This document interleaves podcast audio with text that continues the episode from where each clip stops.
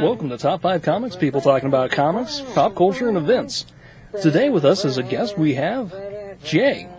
Hello, Earthlings. We have Mike. Hey. We have Curtis. Yes, you do. We also have Ross. How's it going? And the man who's keeping us all together, CBS. Hi. And, and Rob. Hi. hi. All right, that's Rob. Uh, all right, so today we're gonna do uh, all new Invaders number one, and Guardians of the Galaxy number uh, twenty, or sorry, number eleven. Point now, the new number one. Batman and Robin Annual number two. Batman number twenty-seven, and Deadly Class number one. Feeling right there, Rob? All right. this is going to start with All New Invaders, number one. And that if you've read this book, the beginning of it's kind of might seem like you don't know what the hell's going on. There's a little itty bitty piece that they put inside the point one book, uh, which has like five or six other stories, but it kind of gives you a lead into the big bad you meet in this book. I don't necessarily know if you had to have it or not, but definitely made more sense if you read it.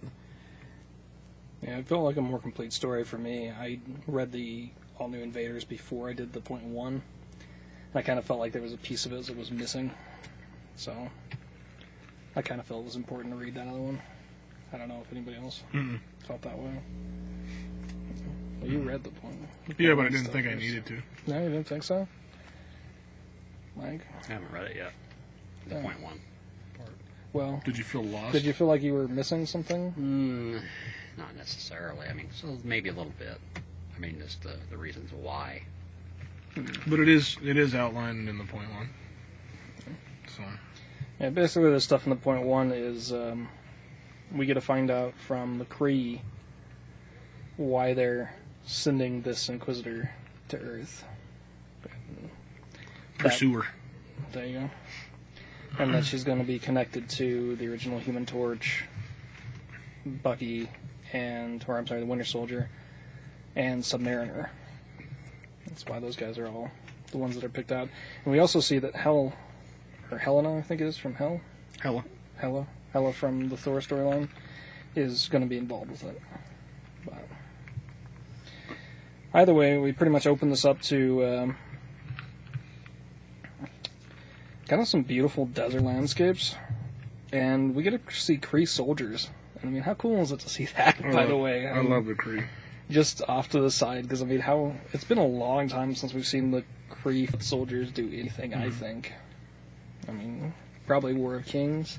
Well, no, they had some in uh, Fantastic Four a while back, but they Yeah. didn't they didn't do anything. And I was surprised that they weren't a bigger element in um, Infinity. Infinity, because I didn't see them in there very much either. Hmm. So, but um, they've managed to take down one of the Shi'ar, kind of like super guard, and I can't ever remember his name. 'cause he's he basically looks like a werewolf. Yeah, I can't remember. him He's the one who was killed by Wolverine forever ago, and like Wolverine was wearing his weird teeth costume. Right. Sabretooth wore that costume too. Yeah. Oh, did he? Yeah, and uh, in the uh, the first time X twenty three shows up back in the uh, Evolution Yeah, she- cartoon, she she's wore it. wearing that one. Yeah, Yeah, she wore it very briefly in the regular comic series too. yeah, she did. But um, evidently the, which I never knew this for a long, long time, but I guess the Imperial Guard, when one dies, it's replaced with another member that's got a similar ability, Mhm. and so there's like a whole shrine to the fallen guard. So I guess this is a, another member in a long line of guys that look like werewolves. Right. Anyhow, uh, we find out from the Shi'ar, or I'm sorry, from the, the Kree soldiers that are here, that they're the ones who killed him, and that they're looking for some kind of item, and they eventually find it, and to me it always looked like some kind of weird jetpack. And I guess it's a, a piece of some bigger device. Now, if you read the point one, you already know that it's the God Whisper device. And evidently it was created by the Kree millions of years ago. And it's just been lost. And eventually it wound up on Earth which is kind of the bane of the Kree's existence because they're like, everything turns up on Earth. We're like the bad penny planet. Center of the universe. And evidently it was lost by Namor. Well, it was originally lost by the Kree. just Right. Forever ago. But Namor had it. Namor, had part of it. Right. the Human Torch, and then Bucky winds up being a part of that. Right. Um, but they, the Human Torch and, and Namor were able to break the pieces down. Because evidently it was a full, it was the full God Whisperer whenever they found it. But yeah, between Toro and uh, and Na- Namor, they managed to split it into three pieces. So each of the invaders took a piece. Was this uh, ever covered in a previous story at all? Or? I don't think so. I think this is all like in between the pages of history. Um, one of the things that they've been really sneaky about as they've built out the history of Captain America is that a good deal of what was originally printed as Captain America history they've kind of decided is more propaganda than reality. And so they've been able to go back to the World War II stuff and been like, well, this is the story we told the world, and this is what really happened. So, I, I don't know if this is actually, I don't know if, uh, well, we'll get to it here in a minute. Either way, so, storyline's going to be based around the Winter Soldier, the Human Torch, Submariner. The Kree retrieve whatever their little piece is and are ready to go on to the next piece of the, The this God God, Whisperer. Whisperer. Yeah. And um, we're still seeing some of these Kree members are old enough that they remember the Kree Shi'ar War on Earth. Which, if you remember that, good job. You're doing good. That was like early 80s. It was awesome. That's Yeah. what it was. The, the Kree Shi'ar Shi'ar War. War. Oh, well, the Kree Skrull War. I'm Skrull sorry. War. Not Shi'ar. They, they haven't been at war with the Shi'ar. Well, the Kree has, but That was an actual storyline. it, it wasn't on Earth. We actually had a full blown war on Earth with the Kree and the Skrull a while back, like in the 70s. Yeah, that was like Chris Claremont or something. I think it was Chris Claremont. Yeah. Late 70s, early 80s. it was pretty awesome. That's been a while. Since then, the Shi'ar really, or the, I'm sorry, the Kree really hasn't had a whole big deal on Earth. The Skrull still do. But yeah, the, the Kree and the Shi'ar wars are much later on, like in the War of Kings, somewhere in the late 2000s. Either way, um, the next part of our book st- kind of starts off in um, Banklin, Louisiana, USA. So it's just like this little tiny town, and that's where we find uh, Jim Hammond, which is the, original Human Torch for those playing at home. But uh, he's working as a he's working as a mechanic, and um, you know his boss doesn't realize that he's who he is. Doesn't doesn't know he's a machine at He's a man, And so Borg. he's, you know, like a man, Borg.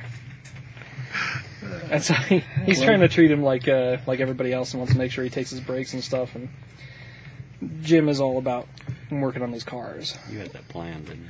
No, A good deal of um, of how the story's told is through his perception, and so it's him wanting to have a smaller life, having a slower life, and him kind of wanting to get away from all the craziness that's happened in the last year in the Secret Avengers, with the whole synthesized humanity. and I have no idea about that stuff. Man, I thought out of everybody you would know hmm. because you were all about the Black Ant. Yeah, but not this. Oh, wait, that was the prior. Yeah, Okay, yeah, that's no, what I, this is all about. Okay, I remember now. I thought you were talking about the Now series. No, no. Okay. Yeah, I'm on board. All right, so to I'm clear this up for those who didn't know, there winds up being a whole uh, race of synthetic life forms that feel like it's their time to be seen as their own life forms. And they kind of think that the Human Torch, or at least the original Human Torch, is like their grandfather, like their god. And so he should be the first I remember that. As a part of their new race. And so they're going to try to violently take their position in humanity. And so they, they kind of brought together all of the AI life forms and are going to make a big play at, at humanity. In the end, that doesn't work out so well. because they didn't really have very altruistic ideals. And I think the Human Torch wound up actually burning most of them. Yeah, that's basically what he's talking about when he's having the inner monologue. He decided for humanity's sake he would just, I don't know, kill all of them. Good job, guy. They were kind of bad news. Well, they were. They were. They were bad. But um, yeah, there was a lot of stuff that happened in that. If you weren't reading the Secret Avengers that actually started the Secret Avengers, so I guess the Volume One Volume one, yeah. Secret Avengers stuff, it's about halfway through. Story starts around 22, where they put Hawkeye in charge, and it is phenomenal. But that whole Secret Avengers was phenomenal. Yeah, that that just got eclipsed by the uh, the horror world they went to, where Thor was a mummy and yes. that was Wolverine yeah. was a Wolverine, Wolverine was, was a a vampire, and uh, Punisher was a werewolf. no Captain America was a werewolf. Oh. Captain America was a werewolf. yeah. Punisher was like Frankencastle. Yeah, yeah, he was. And Hawkeye had a Huh? hawk head. Uh, Secret, Secret Avengers, the first volume. Oh, It really? was pretty cool. Yeah. It's like a whole world of the undead. Who wrote So- that? Like, wasn't that like Warren Ellis or something? Or- No, I think Mate- Matteo Scalera, he he drew it, but I don't remember who wrote it. The covers weren't the covers. Uh, Art Adams. Art Adams, yeah. It's one of my all-time favorites. How old favorites. is that? Like That was last year, last two years ago. Yeah. two years ago? It was just before all the Marvel Now stuff. now happened. stuff. So it's the previous volume It was- of New Avengers. It was only two issues, but it Or was Secret Avengers. Excuse me. Secret, Secret Avengers. it was it was a whirlwind of fun. Oh, that's the one that uh, Shang Chi's involved in. Oh yeah. yeah, Se- yeah. Secret okay. Avengers was twelve kinds of cool. It And that's the one you were telling me that Luke Cage. no, that's uh that was the new new Avengers. Um, What's that mean, Mike? Uh, well, he, hunted, uh, uh, what's her name? he, Oh, gre- in he the greets Elektra. In the Nethers. in the meat curtain. Can I say that? You did. Yeah, she goes to stab him, and uh, he's like, "I got unbreakable bones." But I got a message uh, from Matt for you, and he I remember that. and he kicks her. that's that's that's right prior to the what launches the Skrull invasion. Yeah, actually. Uh, so, but that was that was the new Avengers. Of all things to start it, yeah. Wasn't go. wasn't that was the same? Oh too. no, that was Mighty, where uh, Luke Cage picks up that uh, semi and just starts walking with it. Oh, it might have been might have been mighty. I think that was Mighty. I think he was getting shot at while he was doing it, and just kept walking. It was pretty good. Yeah, they've done a lot with Luke Cage. Luke Mhm. Cage has come a long ways from the '90s, where they tried to revamp him as Mike Tyson. A, he's a, he's one of my favorites. He's, he's a cool character. He is. It took him a long time to be there, but Or that Tyson guy from. Never mind. Let's keep going with this because we're not All even right. close. Anyways, so he's kind of living the small town life, and he knows everybody in town, and everybody knows him as a mechanic, and like values him in the town. And he's kind of like, I'm going to stay around here for a little while, and then I'm going to move on because I want to have a small life. And uh, he kind of goes about his daily routine of going to the cafe and getting his pie and his coffee and having like a bite and leaving. And then uh, going back to the shop. And when he gets there, he thinks that the boss is kind of playing a game on him because he couldn't find him earlier. So he's looking for him. And uh, when he turns around the corner, he comes running into The Pursuer. Tanalith the Pursuer. Yeah. And she's killed his boss. And so he kind of flies into a rage and just immediately flames on. Uh, Is that an original suit he's wearing? no, they remade his suit. It looks cool. Although it kind of looks like Marvel Man, it still looks cool. You see, I I was not a fan Really? of the suit. Yeah. That's fiery. It's funny to me because like the original suit was about the most plain Jane thing you could possibly get. It was red with yellow stripes. Mm-hmm. And somehow to me they messed it up and made it look worse. Doesn't look that bad. It, it's still alright. it's still pretty much the same. It's just the way the yellow is. I just I don't like it, but that's cool. I'm, I'm glad somebody else does. Well, you don't really see it all. Well, not yet Yeah. because he's like burning his clothes off Mhm. into the costume. But uh, yeah, he flames on and uh, they wind up fighting, and she basically is like kind of talking crap about his flame, not being hot enough to burn her, and he winds up kind of blowing up the garage that they're in. There's no kind of about it. It blows the damn thing up. It's got gas tanks out front, Rob. That's true. And um, the first time I was reading this, like I said, like I said, I hadn't read the the point one stuff, so I was really surprised that she was running around with an accuser hammer. Her arms look like Daleks. They you do a little bit. Daleks. Daleks. Yes, exterminate. It's Just because they have little bubbles all over them, it's not like. how, how you look Yep. at that? I'm This trying to draw in an audience here. Okay? All right, all right. Work with me. Back to the giant hammer. Yeah. But uh, as they're kind of battling in the city, like everybody sees the Human Torch and, and her fighting, and they're recognizing his voice and like, oh my god, that James. So like his whole idea here is gone, and his big thing is he wants everybody to kind of get away from the fight.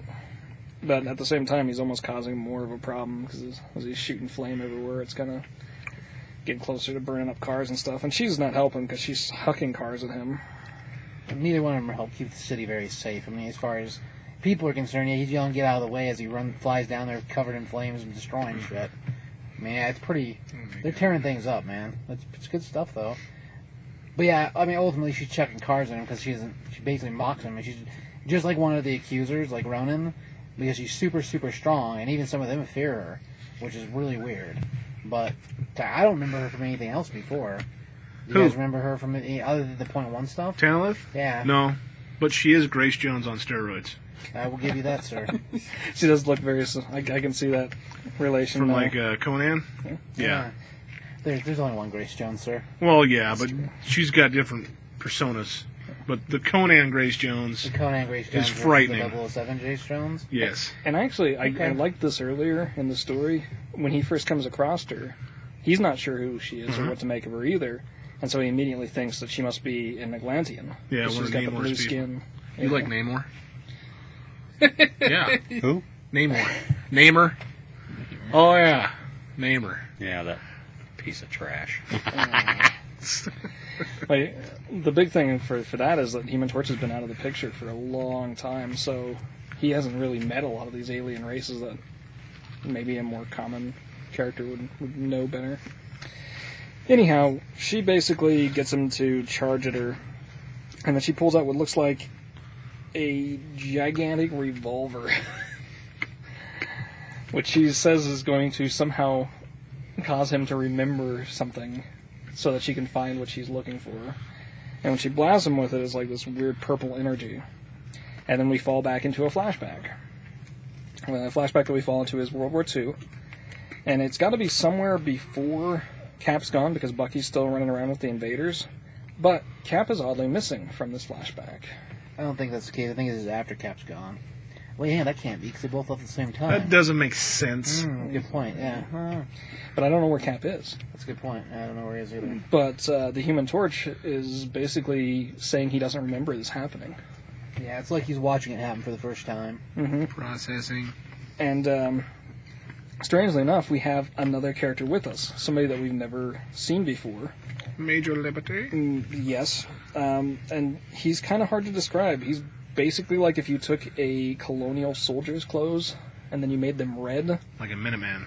and then you gave him a fluffy pirate's necktie, A Puffy shirt. a puffy shirt, puffy shirt like a pirate, Arg. and then you made him have a smaller colonial hat, and then gave him a domino mask. That's kind of Looks a little funny. yeah. He's Yeah, a little bit, yeah. He's a funny looking chap. Yeah, His colonial hat looks like a child-sized hat. Looks looks like uh, that dude from Project Superpowers.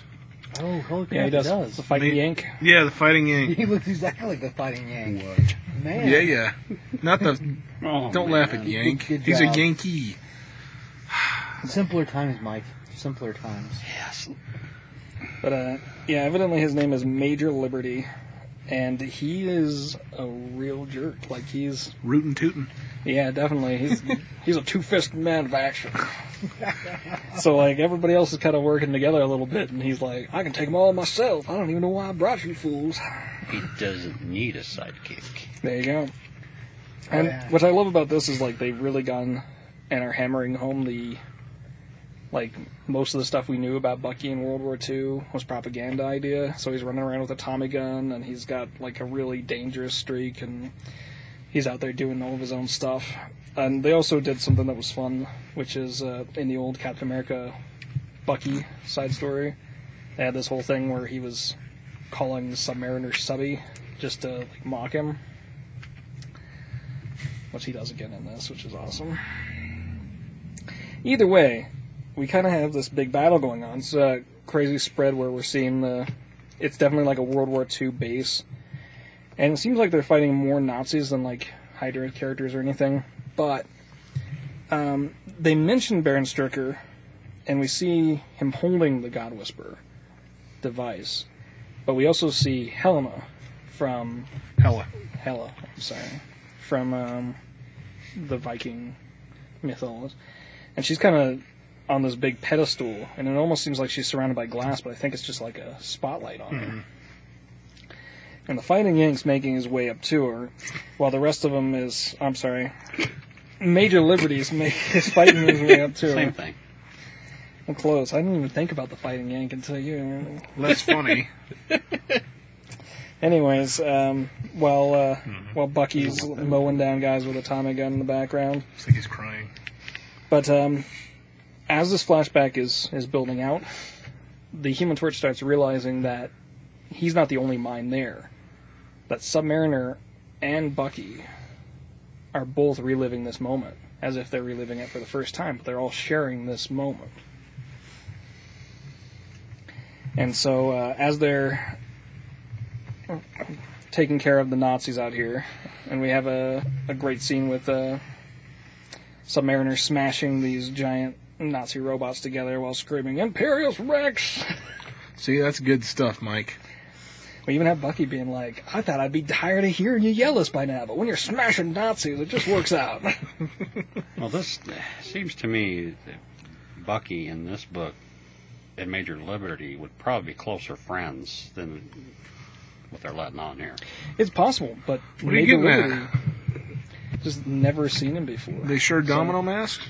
Yeah, maybe. Maybe they seemed about the same age, is what I saw. Simpler times, Mike.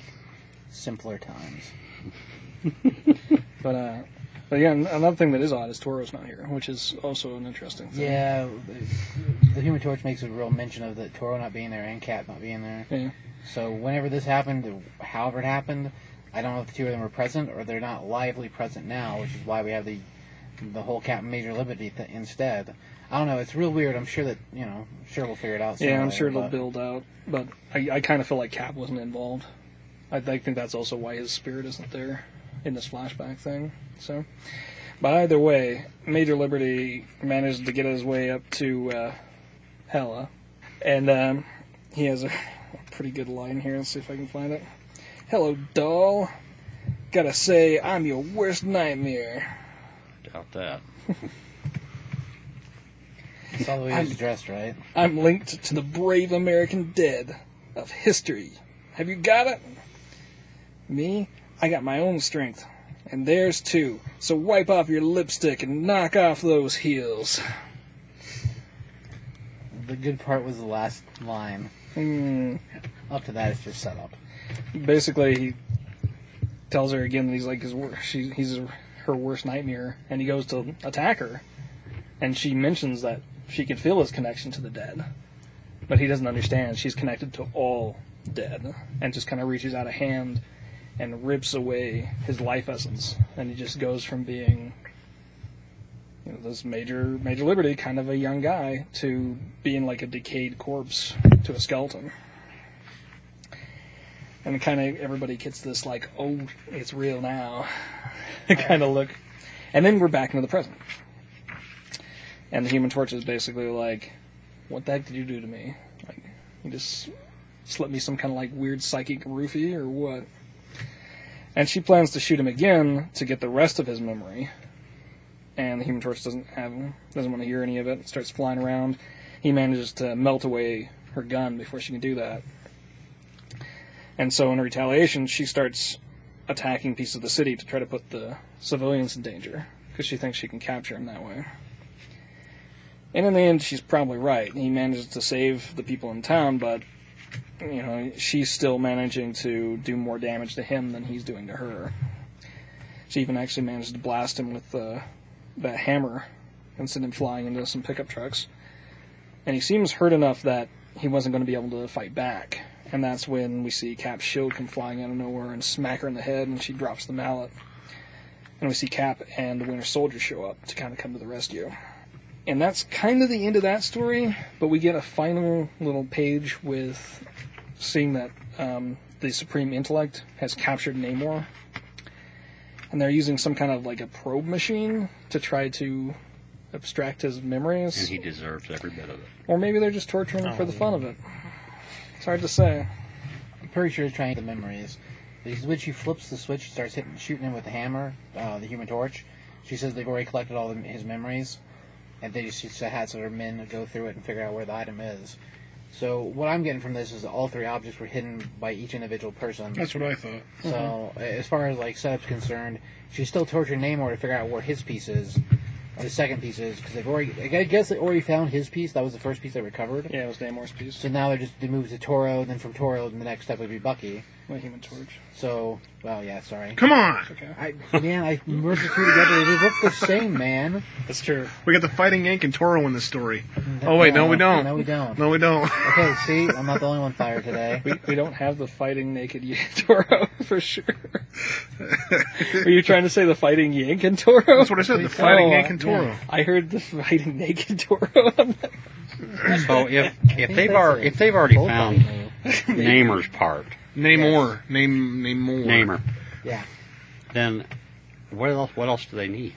Well, I imagine they're using him to connect to the others, as far as like trying to un unconnect or uh, to access find memories. others. I don't think Bucky's actually there. I think the only two that are there in Toro's or in uh, the Human Torch's memory is Namor and him. I don't think Bucky's there because at the very end when Buck shows up with the Cap, he doesn't have any problems at all. So I don't think he's there. I think that they're using Namor and using him to connect to the Human Torch. Because when he talks about it, he doesn't mention Bucky at all. He mentions modern, current Namor. And I don't know how we know that other than the way he talks. Because they straight up say that in there. That he's not the only memory there. And he says that's the current Namor. So I, I have to assume because he talks at all, maybe? I mean, it's hard to say. I, I think I think Bucky's going to be a part of it. I really do. I well, think I'm he's sure he's part of it, but I don't think he's mentally there. Yeah, I don't know. Faculty wise, they didn't, they didn't give us that. Yeah, I kind of think he was. Well, I, I think that's why he's there with Cap now. To tell you the truth. doesn't make any sense. He must have been, if he was out doing other. Then it's fine. Maybe you're right. He was at the kids' table. Is that what you're saying? Yes. Well, we'll, we'll know a little bit more, I guess, as the story goes on. Like, that was the. I was waiting for it. well, you were setting me up for it. Yeah, That's what I I, was. Because you knew that he's got to be there. His damn Force Ghost is in the book. No, it's not. That's not. Those aren't Force ghosts. They're they're memories. They're all everybody's black and white the entire time. Oh, not quite. M- Most of it, See, bang, Can we stop arguing? colors, man. bang. Rob's uh, right. You're wrong. Yeah, Okay. All right. We'll know more as the issues come out. Uh, Honestly, when I first read it, that was the first thought that came through my mind because I didn't know who the hell the Kree guys were and why they were involved in this. And I was like, damn it. I know I'm going to say that when we talk about it. Not because I want to, but because I have to. Well, that's the truth. And so I'm glad I read the point one stuff because it actually gave me the insight about why they were there. That can be your catchphrase. It's going to have to be. It's the What? stupidest catchphrase ever. we'll know more as issues come out. the story might actually tell us things. Maybe. That one's good too. Oh, I'm about sick and tired of seeing the Supreme Intellect. For the love of God, man, I am just tired of that four-eyed freak. He's just in everything right now. I We- know, right? We managed to kill him, and so we have to keep bringing him up because of um, who's who's the writer that's doing the uh, the Avengers right now? Hickman, Yeah, Yeah. because Hickman made big strides to remake him. and now Robinson's doing it. That's Ronald true. Robinson is right now. But yeah, the Hickman made the big chance of, of rebuilding the Supreme Intellect. So yeah, we have to remind everybody all the time that he's that he's back. But unfortunately, as much as I hate to use this as as a plot point, it's kind of like the Martian Manhunter. Nobody knew it was dead until it was gone. Well, you know, No. if you, if you think about it, he it wasn't he. In, uh, didn't he appear in Guardians too? The Martian Manhunter? No, the Supreme Intelligence or Supreme Intellect. Intellect, Or, he- Yeah, Yeah, no, he- that's ever since He was in this last issue. Yeah, yeah, ever since So- since Infinity happened. So this is getting a little freaking dead. Deadpoolish. Well, ever since they No, man. Not quite. No. Yeah, ever since they recreated him at the close of the Fantastic Four by merging two of the Reed Richards, he's been everywhere. It's like they're trying to beat it into our head that the Supreme Intellect is back. Hmm. But that's also why the Kree had been so small time for so long, is that they didn't have the Supreme Intellect, so they didn't have that boogeyman. But yeah, I'm kind of sick of seeing him too. And this was written by who? James Robinson, right? Yeah. And he was the one that left DC because they were Earth 2. Oh, Earth Two. Earth two, yeah. So he's a good writer. He's a really good writer. Because they wouldn't let him have the Supreme Intellect. No, because he no. No, there's other reasons for that, Rob. I don't know. Supreme Intellect is not He's a terrible writer. No, Terrible writer. no, Earth two's good, man. Well, he's been what? He's been around a while, hasn't he? Yeah. Yeah. He's old. He just recently has left DC for them not letting him do what he wanted to do. But he was also doing JLA in I DC know. prior to the whole 52 mm-hmm. Yeah. when they had Monel. Then you hear uh, a lot about Star, uh, Starman. Is that right? Yeah, yeah, Yeah. he had a good he had a good deal in Starman too. All right, uh, Robert scorebook, go. Um, I enjoyed it, but I enjoyed it more after the point one stuff, so I'd give it a, a three. It's a pretty high rating, Rob. And I, I really like the Human Torch, and I thought they did a decent job on him. I, I hope we'll have more connections to the Human Torch mini. So we'll see. All right, Mr. J. Uh, I'll give it about two and a half. Looked pretty good. Story looked pretty good. Right on. Mr. Mike. It was decent. I'll uh, I'll agree with a two and a half. All right. The art's pretty good. Yeah, Steve, Yeah. Steve Pug, The characters are pretty cool. Pug. Pug, Pug, and Pug. Pug. Pew. How did how Pug. P U G H. P U G H? Yeah. And the I'm gonna say fact, Pew. Pew. Yeah. Pew pew. Yeah. Like Hugh and Pew. And, All right. I think the fact that it's uh, a little more uh, a little more cosmic stuff involved instead of World War II. It's Cosmic. Cosmic Well, I World think War it's going to II. balance between the two things, at least at the beginning. I mean, I'll give you the Supreme Intellect is the part that annoys me, but I, I do like this new uh, pursuer. Like, she's definitely Grace Jonesy. That's as far awesome. As, like, being a, a villain type. Yeah, she's she's pretty motivated, which is cool. Cards? Score wise? Three and a half. Alright. I, I enjoyed it a lot. Better than Mike being beside me. So Yeah, It's all right. It, it had I'll one give you strike that. against it for Mike already yeah. because it had Namor in it. Yeah. yeah. you- think about this for a second. Do you realize I'm getting two books with that With Namor in them, that piece of trash in them? Man. in it? Well, I guess I'm never not getting the other one anymore, but I have. do like it. you might find something that you like about Namor. Who knows? Halloween Hates his will own know. believe it. Halloween will know. He- He basically is just Super Spock. And that's what I don't know if I'd say that. Aquatic Super Spock. he looked in. He looks an awful lot. Yeah. Aquatic Aquatic Spock. flying. At least- Well, I have to say in that that uh, past that uh, superior team up issue, he did get schooled. That's true. Everybody gets schooled. in Moving on. Ross? Give it a three. Yeah, yeah. Boom. Nice. Good job, Ross. Bring up the per capita in this place. There wasn't even a cup of water in that, was there? No. It was coffee. It's close I like coffee. Coffee and pie. Three oh, There we go. That's what made it a three. Yeah. Oh, good job, Ross. Now Good you know job. the secret. They also destroyed a statue of a horse. Oh, that's also awesome. Look at my horse. Amazing. All right, um, I'll give it a, a two and a half. Also, like story wise, it's it's an interesting story. Uh, classic classic heroes, which is cool. Um, as far as the rest of it's concerned, I, I don't know if I would have felt different about it if I wouldn't have read the uh, point one stuff. I it does kind of annoy me a little bit that it, that there wasn't more about that part because you very much come into it full force without having any clue like who Blue Chick is at all. Yeah. So I mean, I really do think you probably need that little piece. Did it kill the story? No, not at all. Uh, as far as the rest of it's concerned, the flashbacks are pretty cool. The uh, Major Liberty, ridiculous but awesome. You, you get old school Kree. Okay, that Right. Deserves at least a That's three. also cool. They, they are cool. I, I'll be happy with this book as it goes, as long as it's not a tool to just bring in Major Liberty. Like as long as he doesn't wind up showing up from I the don't dead think so. with a '90s remake on him. I don't think so. I, I hope not. Yeah, I hope don't not think too. so. ridiculous. I'd like not to. Don't, Yeah. don't get me wrong. I, I was a huge fan of the Avengers Invaders, where we brought back Toro and we saw the original Vision, and we had um, got the Destroyer show up again for a few Oh, minutes and stuff like that. Like that stuff's all cool, but I'm happier with most of them staying in the past. Now, this Major Liberty was part of that too. No, No. I've I don't think I've ever seen Major Liberty before. Now I can't say I know all those characters because I really don't. Because there's always like somebody from the '50s that I see that I never seen before, but I've I've never seen him before, so Yeah, I I don't remember seeing him before either. I, I didn't do any research to find out about him. So That's what he gets. All right, uh, moving on to uh, Batman 26. No, 27. so Good work. Yeah. Say, I read the wrong one if it was 26. No, it's 27. It's the one with the You crazy can never read the wrong one with Batman, no, Joey. really. Ross is right about that. You might Or- be lost for the conversation, but you didn't read Yeah. anything wrong. Nothing. I read the wrong one. No, no, I mean, no. I was supposed to read. Uh, this is still part of Zero Year. Your zero Uh, year. this cover is freaking epic. Uh, I think early on in the catalog, Mike said that looks like a, a good suggestion for cover of the year, and I said, Mike, it's still 2013. He's like, Yep. That's pretty much where the conversation went.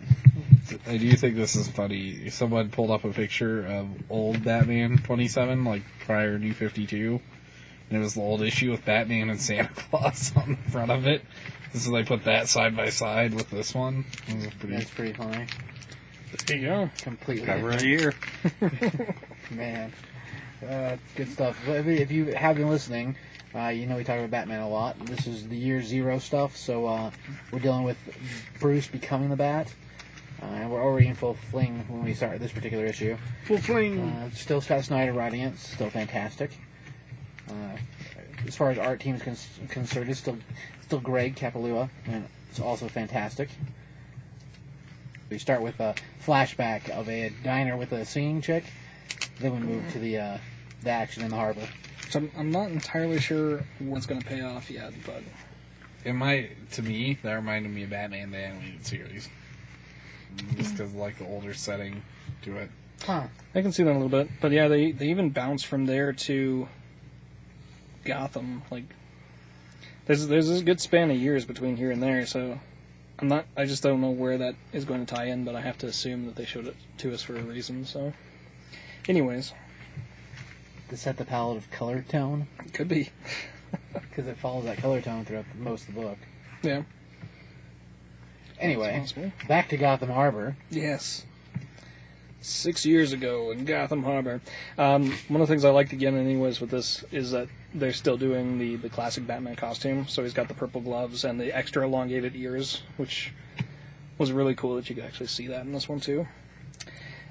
But um, he's he's come to the harbor on a tip that the Riddler is setting up something there, and he's been attacked now by the Gotham police who were instructed in the ways that he would do his escape. And they're all about bringing him in dead. So they've already actually kind of shot up uh, Batman's gear. They've managed to get some kind of chemical uh, in his face. When he goes to put down his smoke bombs, they've already got gas masks in their arsenal already, and they're already looking up high. So as he's like hiding in the smoke, they're already talking about like look up on the rafters, wait for him to shoot his little pogo gun, you know. So he actually has to kind of change the way that he's doing things. And we're seeing that his equipment isn't to snuff yet. So he keeps trying to contact the cave and he's getting no response. Well, he's also got, I mean, been shot in the head. One of his ears has been back. The mask is shooting sparks out the front of it. Like, he's been shot in the head, at least a couple times in the head. That explains a lot. I hate when that happens. It is, it Yes. is makes the brain hurty. Yeah, I'm not entirely sure of the amount of damage, but yeah, he doesn't look very good, that's for sure. But they even have his escape route planned out in advance, so they already knew where his boat was waiting. And by the time he gets out to it, it's got a grenade inside of it. And they're actively taunting him. I kind of think they may have even stumbled onto his radio channel. So when he was calling to the uh, the cave, they may have been picking up some of those signals. But uh, they had snipers outside waiting for him, so even after the boat explodes, they're shooting into the water.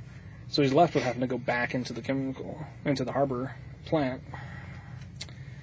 In the end, he winds up escaping through one of the, uh, it's like a dive uh, circle. Gosh, I don't know what they call those things. It's it's an area that you can like send divers into the into the water to inspect the undersides of boats.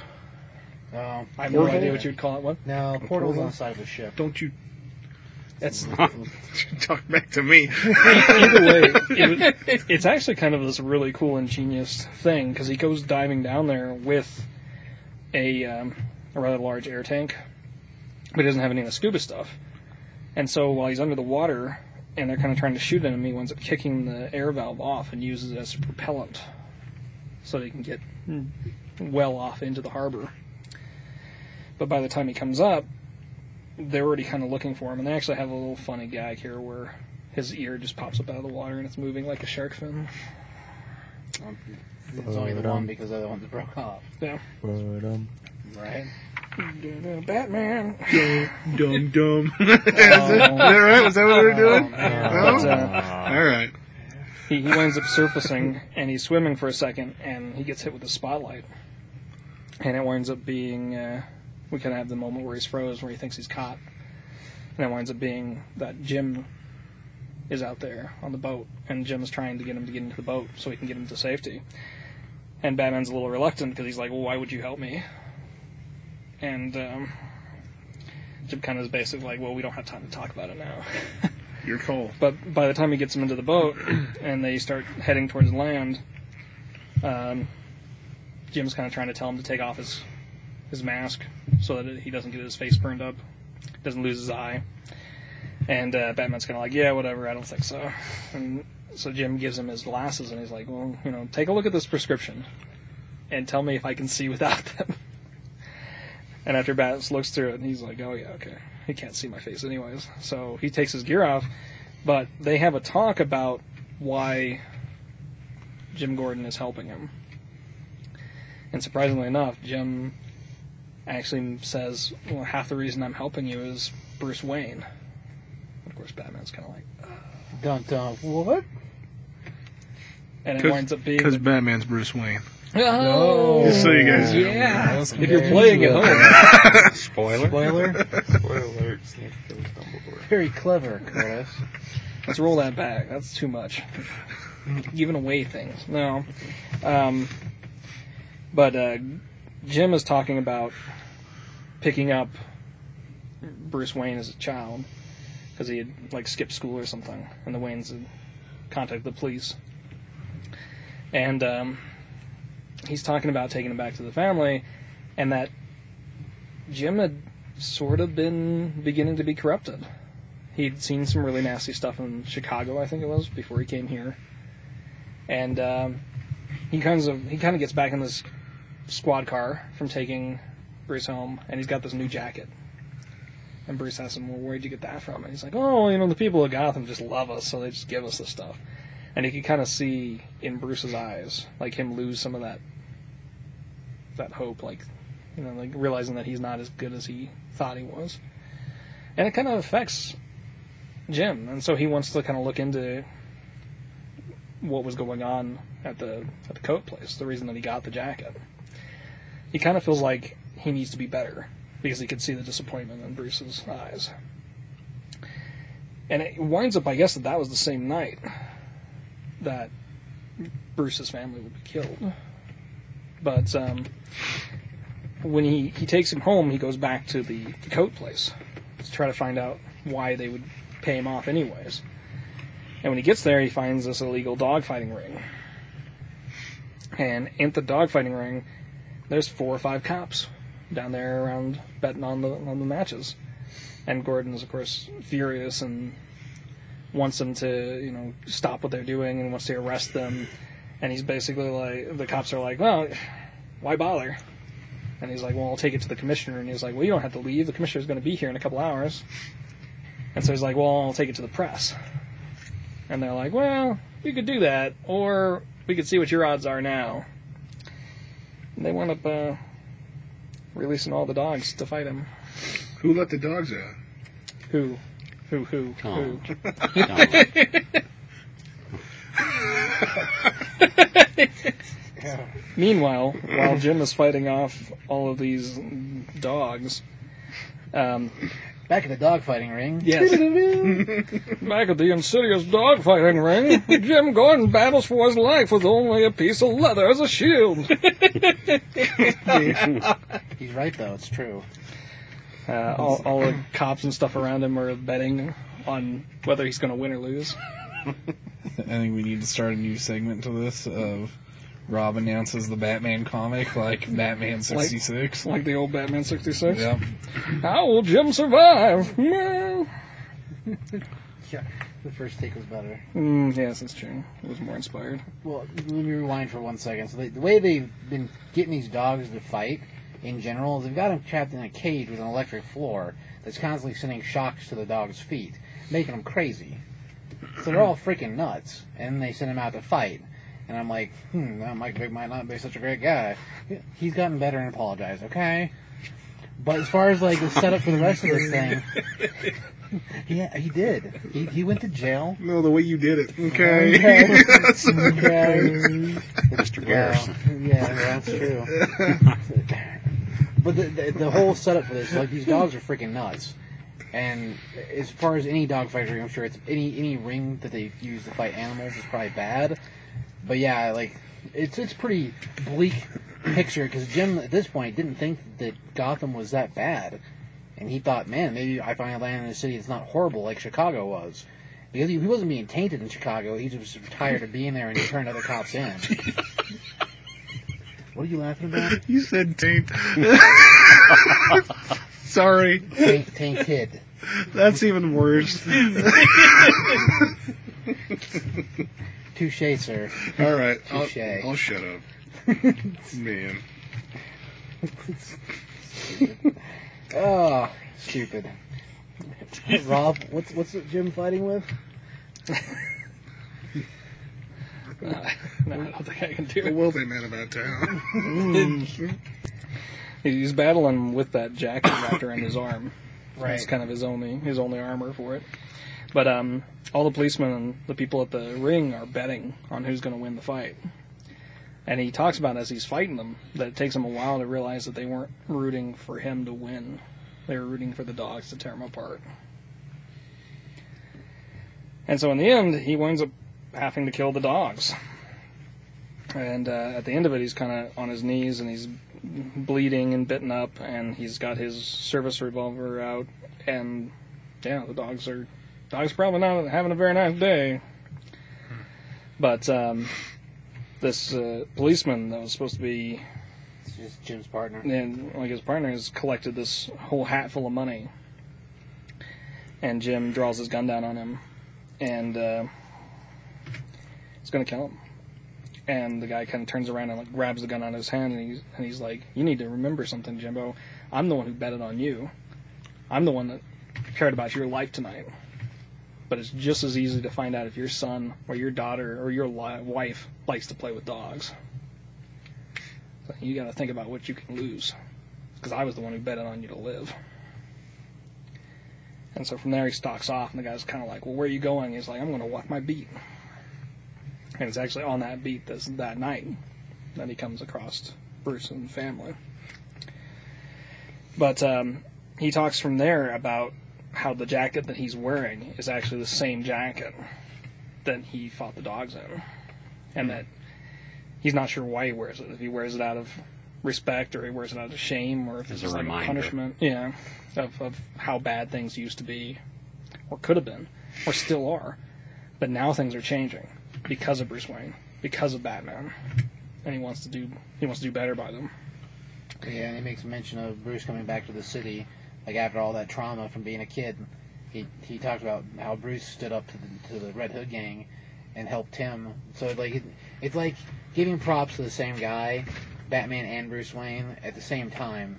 It's it's really pretty cool. Like this little segment between the two of them was awesome. And um, as uh, as he's finishing his story, he realizes there's something in his pocket, and he reaches in there and he realizes it's his glasses. And from there, he turns back and realizes Batman's gone, and so he has to like stop boat before he runs into the pier. he really can't see where he was going. But um, we follow that to see Bruce Wayne in the Batcave, and he's trying to make a better, more secure um, radio transmission so that it can't be jammed anymore. And um Alfred has shown up with his food, which is basically like just a processed shake. And uh, Alfred and Bruce are talking a little bit, and uh, we kind of get this whole idea that Alfred feels like he could do more to help Bruce, but Bruce won't let him. And that he doesn't understand why he won't let him in. And then he kind of tells him the story about how he wasn't as under the radar as he thought he was when he was training. Because there was actually a point where they discovered he was alive, and Alfred had arranged for them not to find him. He called ahead to warn him. And how he waited up for him to call, and waited up for him to, you know, to have that moment with him talking, and it wound up just being a line with nobody on it. But um, he kind of feels like now Batman isn't really so much that he wants help as much as he wants them to bear witness to him helping himself. That like this is uh their punishment for not saving Gotham, for not saving him and his family. And it's kind of like a really dark way for Alfred to feel, or like for maybe Bruce to do. And I don't know, maybe that's what he originally thought. Bruce, of course, isn't very good at explaining his feelings. Well, no, the whole bear witness thing is it's the bear witness him him destroying himself as Batman, and it's for both the Jim and and Alfred to fill. So it's like you you're making us suffer by watching you destroy yourself. Uh, yeah, it's pretty dark. Like this, that in general, is pretty uh, it's pretty deep. Well, that this whole issue is great with things like that. Like the whole, yeah, the whole issue's full of cool stuff like that. But yeah, as far as setup is concerned, like they, they the two of them have it out a little bit down there in the uh, in the little cave, and then uh, we get a cut to Jim Gordon at home, and he's got his daughter playing with the dog. Yeah, it's yeah. So the daughter or the son or something. Uh, There's an interesting thing in the scene. I don't know if it's supposed to be interesting or not, because there's like a toy on the floor that's an owl mask, and I don't know if that was just supposed to be a dog chew toy, and not really an Easter egg. It's probably there on purpose. Probably. Yeah. But it, yeah, it's hard to say because it's just in his house on the ground, and I think there was like a chew toy somewhere in the scene too. Yeah, towards the back, there's a piece of rope. Now, those cops gave him that. Oh yeah, the, the dog was dropped Right. off by his old partner. Which I, yeah, I wouldn't have been super happy to have that dog, but whatever. Well, it was given to him as a puppy, It but it's uh, it was like But the cops did it as a reminder to burn him. yeah. Who's uh, watching through the window? Who is watching through the window? The Watcher. And doesn't Yes. that uh, doesn't No, that it's panel Batman. above? Is that uh, reminiscent of the? Dark Knight. Yeah, yeah. Dark Knight, It's quite possible. It's a beautiful scene, though. I really do Yeah. enjoy it. But uh, if there was one thing Frank was really good at, it was that silhouette of rain off the back of a character. So, talking about Frank Miller. yeah. Mm-hmm. But um, There's scenes before- of that too in the opening for the old Batman animated. Yeah. Yeah. That's what it reminded me of. Uh, Yeah. But as uh, Jim looks out the window, he's of course he's gone. But um, from there, we're kind of wrapping up what the last few issues have been leading up to, which is somebody making a chemical that could uh, it's going to cause like a plague in Gotham.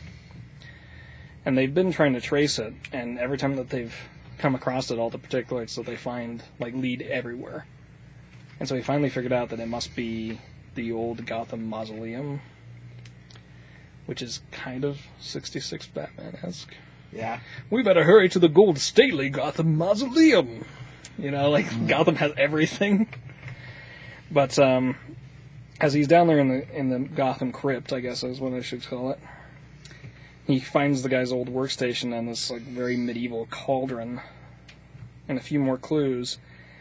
And he kind of finally puts all the pieces together, which is that this isn't just that guy. This is him and the Riddler working together for some much bigger scheme, and that he completely underestimated the scope of what the Riddler's plans were for everything. And as soon as he kind of puts those things together and starts contacting Alfred about it, all of the computer screens start popping up question marks, and we see the Riddler show up, and of course he has to rub it in. Right. They were talk trash. And the Riddler is kind of he's like, well, you you perceive yourself as a uh, as a detective, and so this is going to be the end of this detective story for you, and you know, kind of going on about how he couldn't catch all the riddles and all the clues before it was too late, and how this was everything was over now.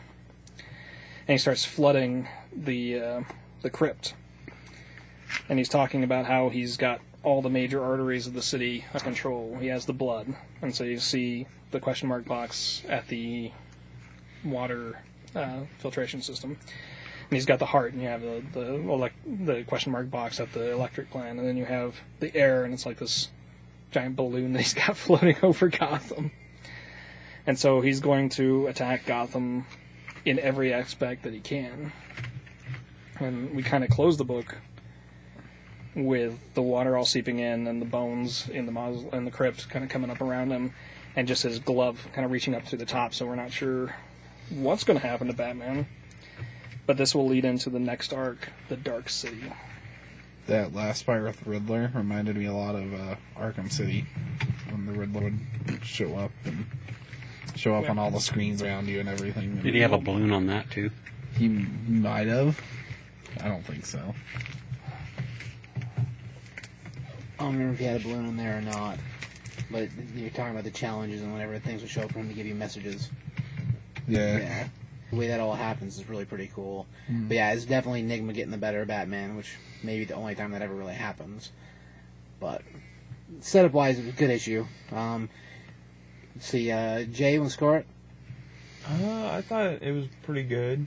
Um, I kind of didn't like the flashback style for it, but I'd say probably three. It's pretty Like flashback with him being a Like kid, the- or. No, like just the coloring for it, just like the style. oh, the hues. Yeah. Yeah, the color palette's a little weird during the. But I, I think it's, it's probably that way on purpose to try to show you that it's old flashback. Like, it, Yeah. it's not black and white, so it's not like dark days. Because at first, for Gordon, the way Gotham was, it wasn't. It was like a haven for him because he was leaving Chicago and a bunch of bad stuff happened there, and he turned in a bunch of other cops. And so, like, this was a new start for him. So, like, everything's kind of Technicolor almost. Yeah. Um, but palette wise, yeah, I guess I can understand that. it kind of looks like something off of Tri- uh, Daken when he was tripping balls. Oh, during Dark Wolverine. Yeah. Yeah, well, the color palette matches F- FBP kind of exactly too. So, but that's an entirely different reason, I think. But yeah, I don't know. I, I guess color palette's a little weird. Not bad, but weird. Mr. Mike, I've really loved this issue. There's a lot in it. Um, very important issue. It's like a turning point in Batman's career, where he that's uh, where he made his uh, real connection with Gordon. Um, art amazing, and the cover cover of the year last year and this year. um, I give it a four and a half, solid four and a half. excellent. Curtis, I don't know. I'm torn. I want to like it, but it's just not there for me yet. I'll probably give it like a three. Solid three. Not one of those fancy ones that. No, that's one, Mike. three. But it was a good one. Oh. It was a good, it was a good one, Mike. all right, Ross. I'd probably give it a three and a half too. Alright. I, I'm not gonna lie, I'm not super into this uh, going You- back in time. The year one stuff? Yeah, Well, I think if you maybe if you read it all in like together, I mean, when it's a little more maybe, put together, I think it'll probably read a lot better. maybe. I, I don't think it's written. But some of the issues are kind of No, the art. anything. I just, I'm just not a big fan of the year one stuff. I just, I don't really care about his origin, I guess anymore.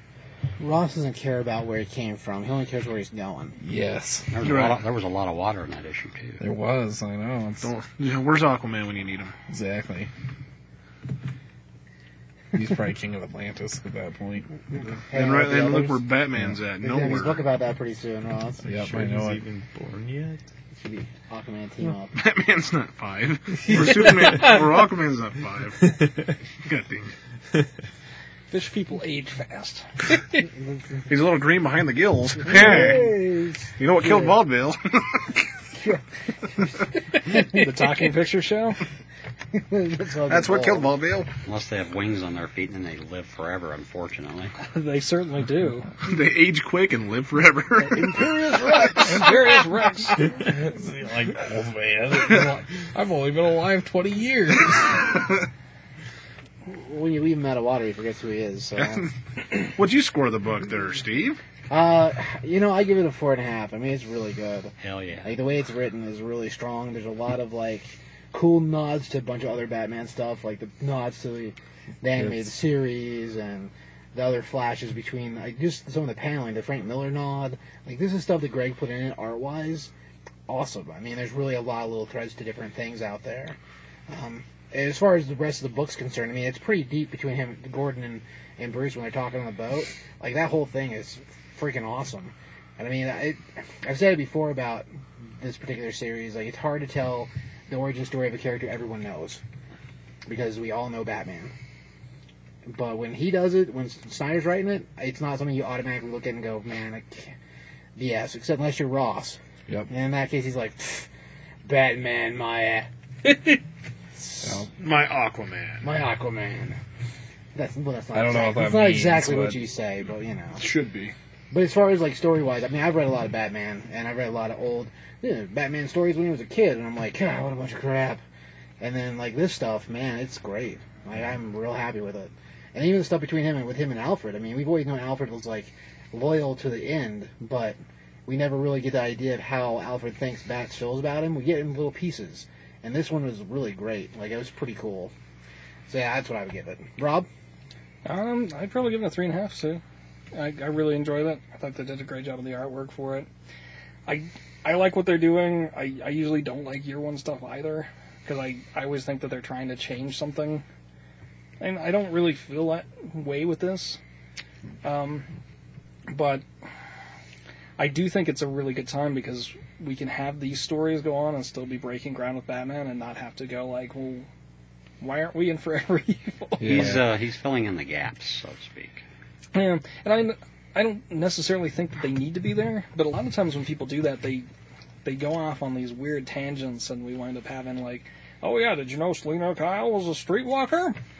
Sure, why not? you know, like it's just stupid stuff that doesn't need to be there, and I think Snyder's done a pretty good job of not doing that. So I will say, uh, and just like not being a fan of the origins again in general, this is a good. Like he does a good job. I just don't like the whole No, I- You don't Yeah, have a get you. say right now. dang it, I totally get it. Um, it is weird to see the Riddler with his little mullet thing, though. You- you know, sideburns and Yeah. stuff. That's all right though. He's got to grow into being being the Riddler. Yeah, Grow- I, I am glad, and I'll say this once again. If you guys got the number one, there was a very small section of time where we saw the Riddler with the weird question mark tattoos over his ear and the Oh question my mark gosh! Yeah, mohawk. thank goodness. I'm so glad that's gone. So glad that's gone. I was gonna say, are you sure that wasn't Storm? I missed a D. I'm sure it wasn't Storm. He was too white for Storm. He might have been scared. Oh, Yeah. No, I remember seeing that. I actually totally forgot that happened, but I'm. Oh yeah, some of the first designs coming out the gate were they were scary. Yeah. So I'm kind of glad that they uh, ultimately softened some of those designs. So even the Two Face uh, original design was weird. So I'm kind of glad that he's more What's I funny him. is I think thinking back, Mister Freeze was the only one that had a somewhat like what he used to look like, all the way until they did that annual, and then they gave him the weird mohawk.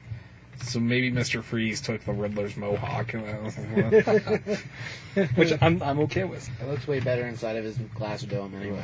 maybe you don't notice it as much. As, I'm just saying, it's, it's no, I mean the glass dome. Yeah, it's Right. not as noticeable. It's a good, it's a good point, Rob. Enough about hairstyle. Uh, No, But I like rabbits. Jake, Jake the hair. they are fuzzy. Bruce does have a strange hairstyle as well, though. Yeah. If you've been reading the Zero Year stuff, you know it makes sense. it's already there. Yeah. Anyway, uh, so let's move on to Guardians of the Galaxy number 11 point now. Wait, that's not a number. I, right? Yes. How you file that? It's the new number one, Ross. Yeah. So it could go with the beginning, I guess. So what you're saying is when I'm at work organizing things, now becomes before. Zero. Zero hmm. and one. Hmm. Hopefully, not a lot of things are labeled that way. Pretty soon, no one's gonna be able to find anything where Ross works at all. He's like, well, I figured now, and then all's got to be a number two. well, really? well, how, most of the time it's all new. Don't they go together? I'm like, dang it. Yep. I guess you're right. Well, we're trying to beat A in the alphabet with S, so we're gonna have more A titles than S titles at some point because everything's gonna be all new Yeah, that's a to be beat all the super stuff. Yeah, there's a lot of S's in the comic book world. There's There are a lot of S's. asses. Yeah. Superior, Spider-Man, Superman.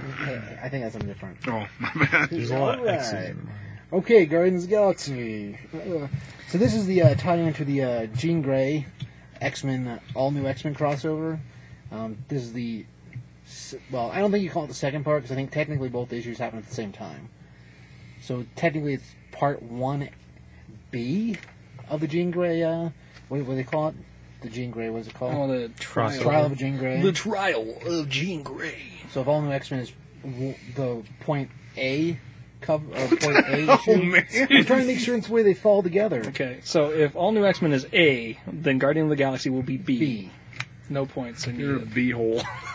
Think that's Better than also- being an a-hole. all right? Zing. Uh, We're not even going to start on being a seahole. Okay? Keep your mouth closed, my back there. That's usually what it is.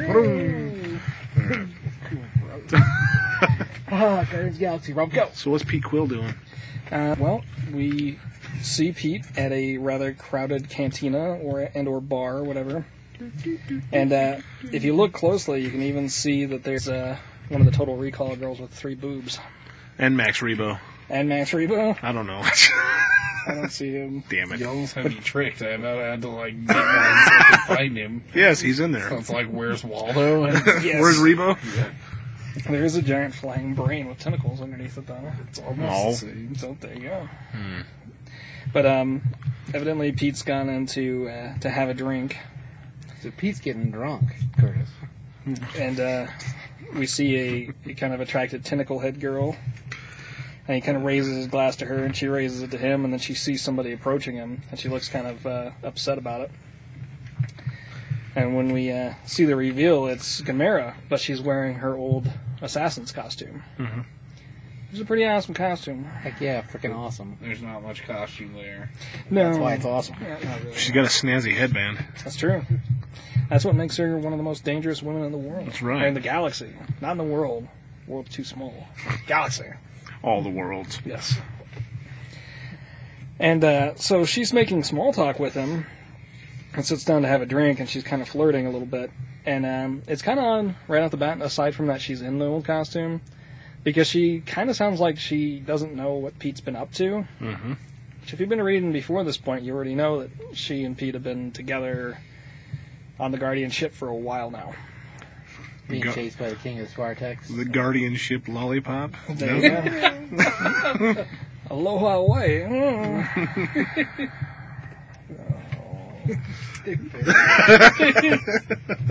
The bebop. Yeah. Yeah, there you go.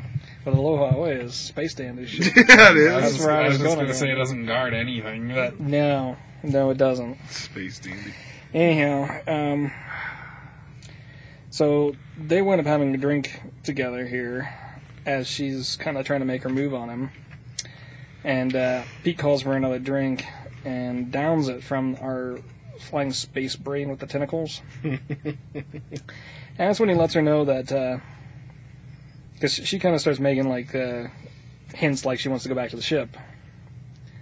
And that's where we uh, we find out that, Pete's got his gun trained on her. He's going to shoot her with lightning. Because he knows she's not uh, who she says she is. Mhm. And um, it doesn't take him very long before he realizes somehow that she's a Skrull. But um, as you're reading, you can start picking up that his words are getting really slurred. He starts looking like he's uh, he's kind of breaking down. And before he can do much about it, he winds up like, passing out on the table and she's kind of going to sneak him out of the bar. Well, from there, we go back and we see. And you have to correct me if I'm wrong with this, but Emperor of- or the King of Spartax named Jason. Jason. Is it just Jason? I would say Jason. It's not pronounced funky. No. not Jason. Well, you could, but I, I just say Jason There you go. because he's a, he's a human. Oid. Well, Humanoid. yeah, I no, think, he's human, I think Jason is a Spartak. I think he is an alien. but it's human Well, he's humanoid. Humanoid. because they called him Jason on on home when he was with Oh, what's you, her name. you mean the, the word is? Right. Yeah. It's kind of like Marvel. yeah, just Okay, Jason. Yeah. It's not even important. J- Jason, move on. You can say it the way you wish. oh, okay. Yeah, I'm gonna call him Jay of the Sun. he's not. No. It's I'm gonna call him confusing. Frank. hey, Frank. All right. No, uh, Jason is uh, there call him with Jay. the. Uh, Hmm? there you go. He's there with the the rest of the intergalactic heads. So the supreme intellect, Hmm. Of course. Who cannot be there? the Brood Queen, uh, the Gladiator, king of the uh, Shi'ar Shi'ar. people. Um, I don't see one of the Badoons, although we have one character that we can't see very well. And then somebody wrapped in armor. And they're they've all come together because of Jason. And Jason kind of makes it pretty plain that he really doesn't want to be around them anymore. And they make it pretty plain that they don't want to be around him anymore because he sold them all out in Infinity. Well, yeah, and uh, ultimately they're they're all questioning why why he called them together, and he's like, um, I didn't. And then he points to Gladiator, and Gladiator's like, yeah, I called you all together. So he shifts the the, the main focus of the whole thing to be on Gladiator's shoulders, because apparently Gladiator used his name to rile, get them all together, I guess, uh, subterfugically. But yeah, basically they've all met together because Gladiator wants to talk to him about a situation that he's decided needs some addressing.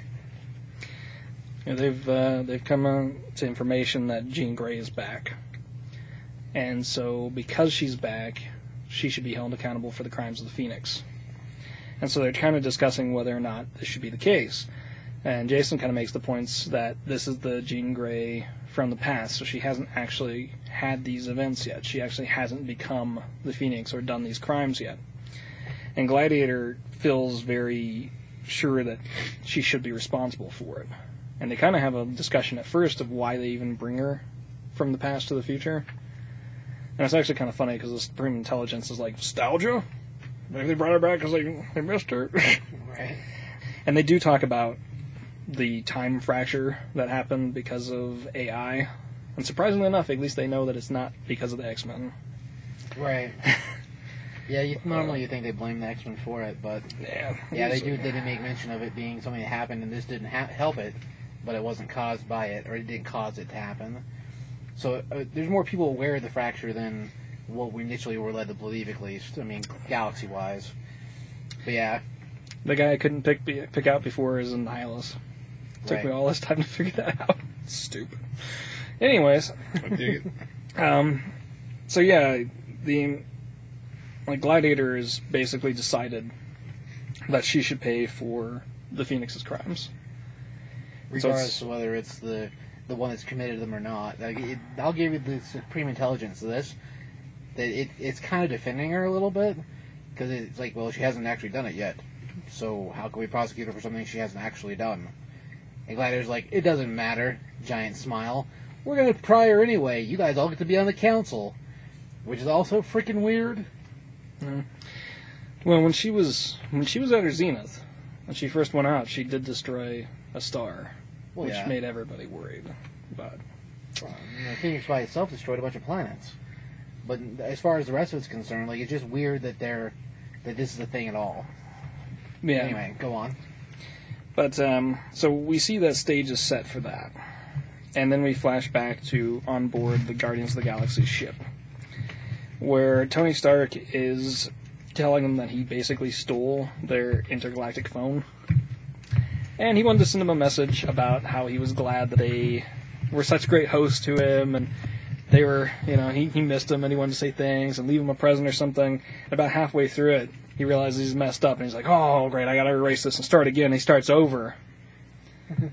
and after he starts the very beginning of it, Rocket's like, you know, we can hear you, right? Like, this is a live feed that you're sending to us, which is funny because every time it starts, Tony says, it's me in living color. Like he knows that he's talking. Coming to you live. Yeah.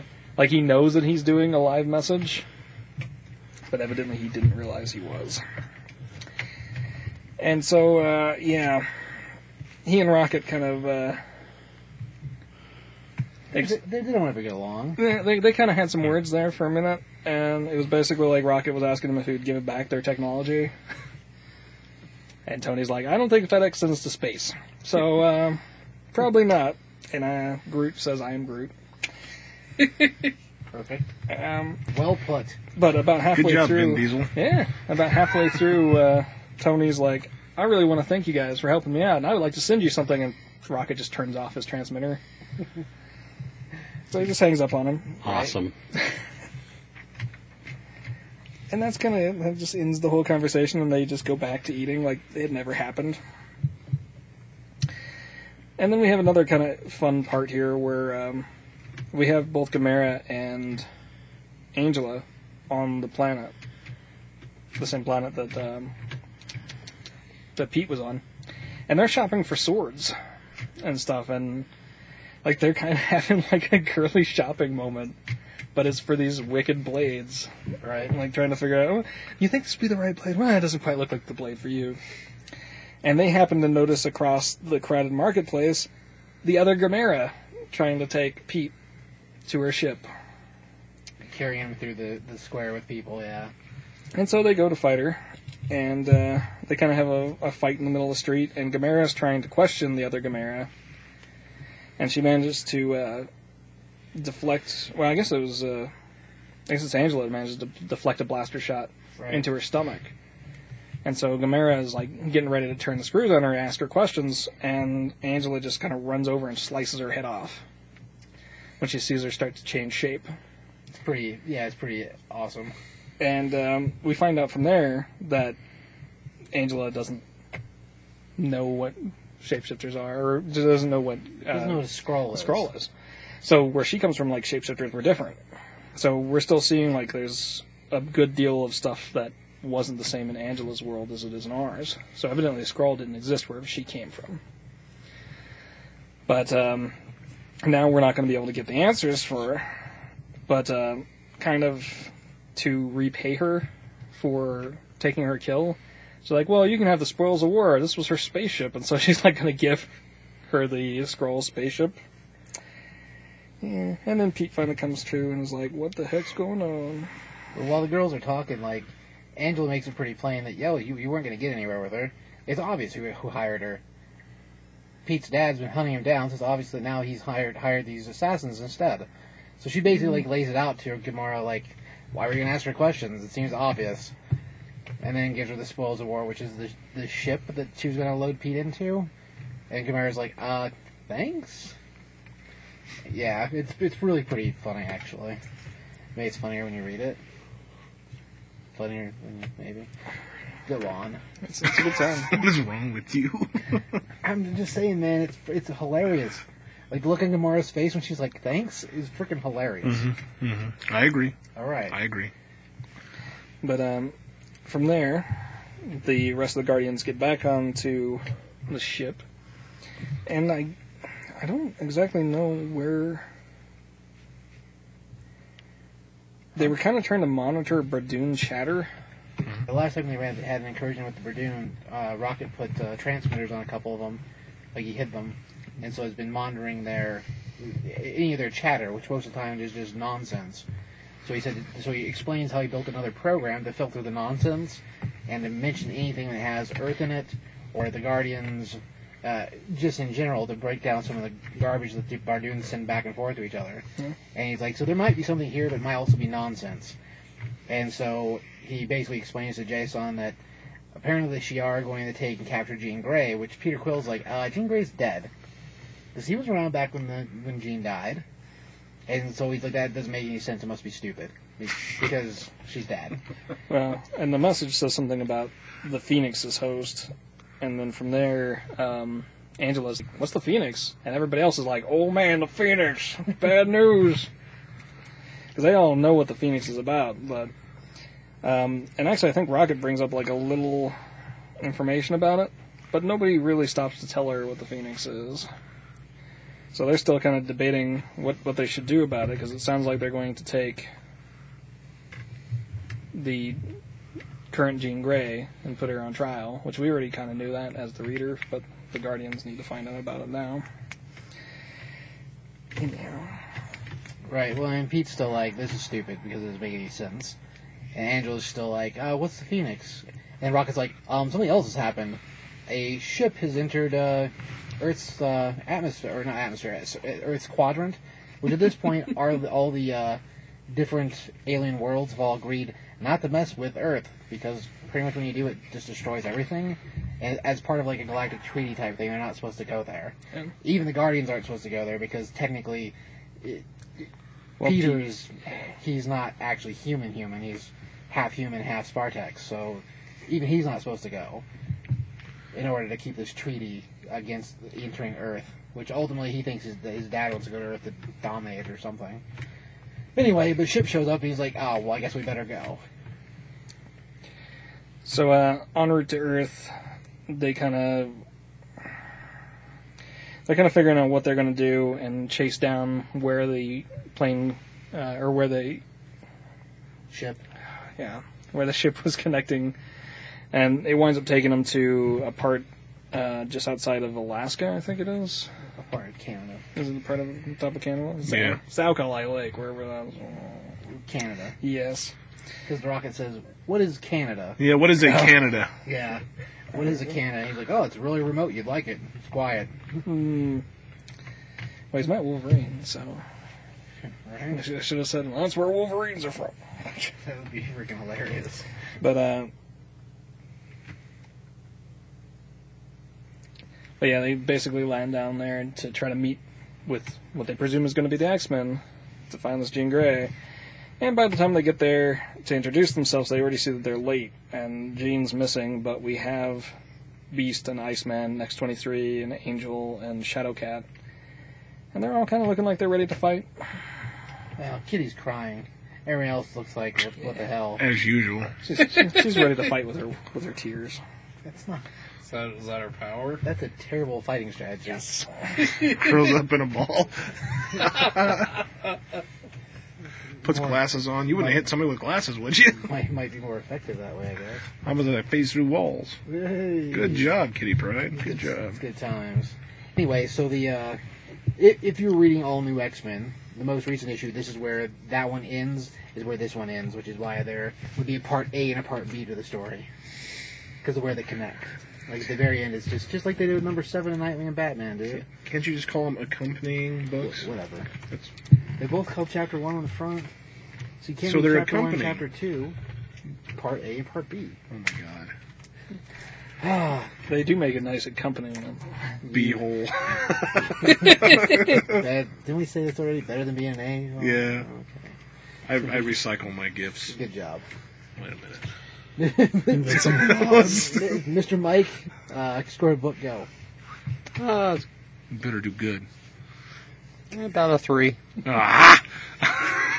It's, it's, it's pretty decent. Good stuff. Mr. Curtis? I really like the art and I like the writer. I'm gonna give it like a four. Nice. Good work.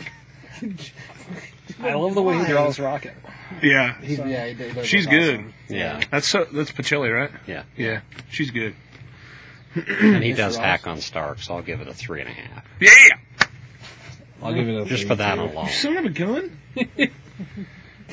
Good, good job, Ross. We don't have to be intimidated. He will be. Rob? Um, I actually really enjoyed it. I thought they did a good job of it, so I give it a, a four. I think. That's my man right there. All right, today, I guess. Mr. J? I would definitely have to go with the four. That's on it. That one. See what's happening I here? liked it. Art was good. Story was good. Because he's sitting further away from you. He should be less And- frightened. Well, It was mostly because there was X Men. I, that's what I, involved yeah. it. No, I know. I just thought there was no logic. There was a lot of talk of X Men in it, so Yes. I can understand that. Not a lot of talking. They don't It was all about Jean Grey. That Jean Grey. All right, all right. What I want to know is what's the deal with this trial when she's already went to trial and No, that's And- that lady from Italy. it's ar- it's already been handled.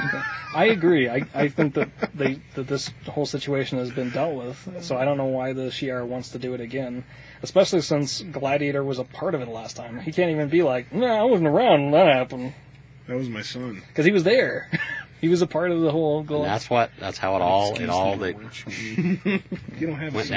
down. But it, it does make a good excuse to have the Guardians and the X Men to get together. True. So, but um, Crossover. And we'll probably get to go and hang out in the blue section. Do the the Scooby Doo again. ending.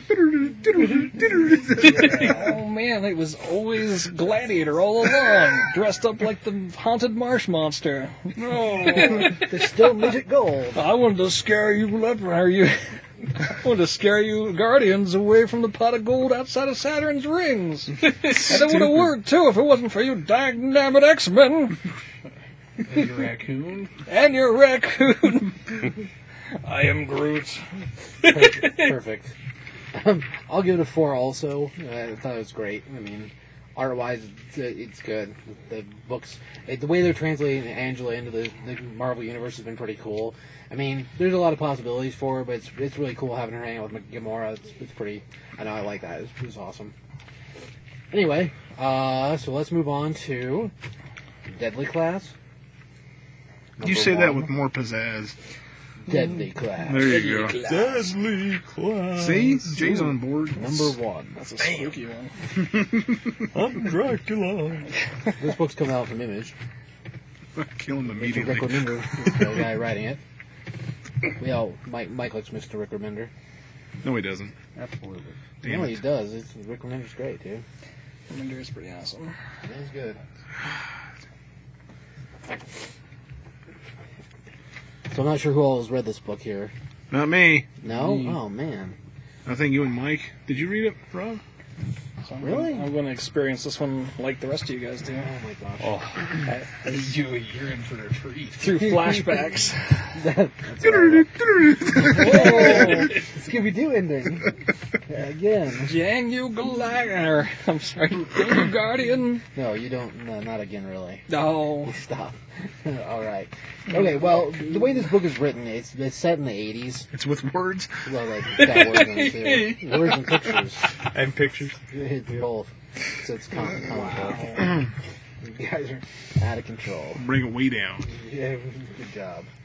Um, well, basically, the, the way it starts out is we're we're in the city, and uh, our main character, he's a kid who whose parents died. Uh, so kind of like Batman, I guess.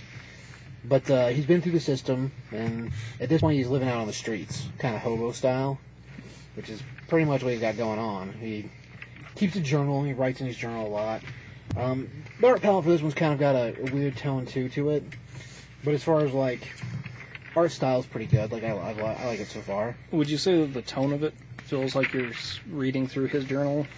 Is Kind that, of. is that kind of how you're Yeah. exploring the story? I think so because like a lot of the, a lot of the dialogue is very like internal, like what he's thinking about, what things are going on around him. Okay. So it's very uh, I don't know, it, it's very uh, yeah, it'd be like you're reading, reading what he writes down in his journal probably. But uh, he's uh, he talks about how it sucks living underneath the bridge and being homeless and how people they just don't see you when you're homeless. And uh, he's really he's he's not super he's not really old. I mean he's pretty young. So it's like he escaped from the boys' home in order to go live on the streets, which is kind of terrible. Except that he's like it was better than being in the boys' home. Anyway, you got these two guys walking into the uh, the underpass area, the under underneath the bridge, and two of them are talking about betting on a, a game coming up. And one guy tells the other guy, "Oh, I got five hundred dollars on that game," and the other guy's like, "I'll take that. You know, I'll, I'll bet the other team will win." And he's sitting there with this, or, or he's sitting there holding this cup, and of course the cup says, "Anything, I'll help." And uh, he's like, "Can you spare any change?" And they're both like, "No, man." And then as they keep walking, it makes you kind of feel bad because we we all see people like that a lot. Most times it's a sham. Most of the time. But yeah, he basically goes over that how people just ignore you. And from there, uh, he's sitting there and he makes some notes in his journal, and it, it jumps through time kind of a lot because we start out uh, almost in the summer months, and then we move into like a fall kind of season because the, color even changes. It goes from like a red to a gray. Um, anyway, he gives you a date. This is February 6th now. And of course, the weather's terrible, and he's got his cup says help now. And uh, he's still asking for change. And he's walking up the street, and you have these two business looking guys come walking down, and He's, yeah, so anything, he says, "Is there anything help? Any help you can give would be great." And the guy's like, "Here's all the help you need." He hands him some classifieds, and continues to walk. And then he makes it. Then the kid turns back and looks at him. and smiles and says, "Well, I guess I'll help myself." As he lifts the guy's wallet. So he basically just pickpockets the dude as he gave him the paper, being a jerk. And he has to laugh about it for a second. And he moves forward a little more, and uh, we wind up finding him sleeping on the ground. And there's a lot more internal thought. How he tries to think of reasons that be that it was okay to sleep on the ground, and try to make it be okay for himself. And we get this flashback that's almost in a dream sequence, almost that explains what happened to his parents. And uh, when he was a kid, like five years old, I think they say, him and his parents came to America. Um, his father was a cop, like in Argentina, I think is where he was. Did it say that? no, I I know it does. I just can't remember what it said. Um, Or did I just make that up? no, I didn't make it up. He, he was. Uh, Nicaragua, my bad. Yeah. It's right, yeah, it's right there. it just took me a minute to figure out where we I were, know. I man. just got to do something. All right, all right, all right. I got to get involved. Well, like, hand him a copy and let him. No shit.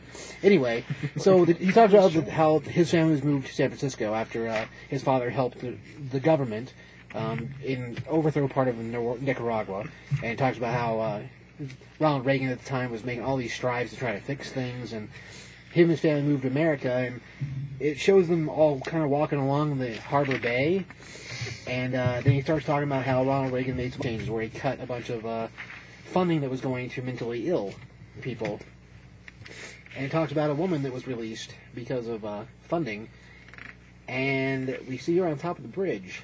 And the next thing we see, There's there's actually this other little part of that that is just awesome visually, which is like the the kind of dream sequency memory that we're seeing here. He's walking around and he has this really bright red balloon, oh right, yeah, and he's kind of walked away from the parents, and he's got like I think an ice cream cone as well. And like kids, you know, he's he's looking off at the water or something, and he loses the balloon, and the balloon starts flying up in the air. And as he's looking up, watching the balloon go, he sees the top of the bridge, and um, this lady careening off the top of the bridge, falling down. and she lands on his parents. which is pretty horrific because you see her face and it's all like it's horror story face, man. Like it's and the palette is entirely red through the whole scene. It's it's pretty it's pretty hardcore. Yeah, her fall wasn't broken too much by the parents, but the parents definitely were broken by the fall.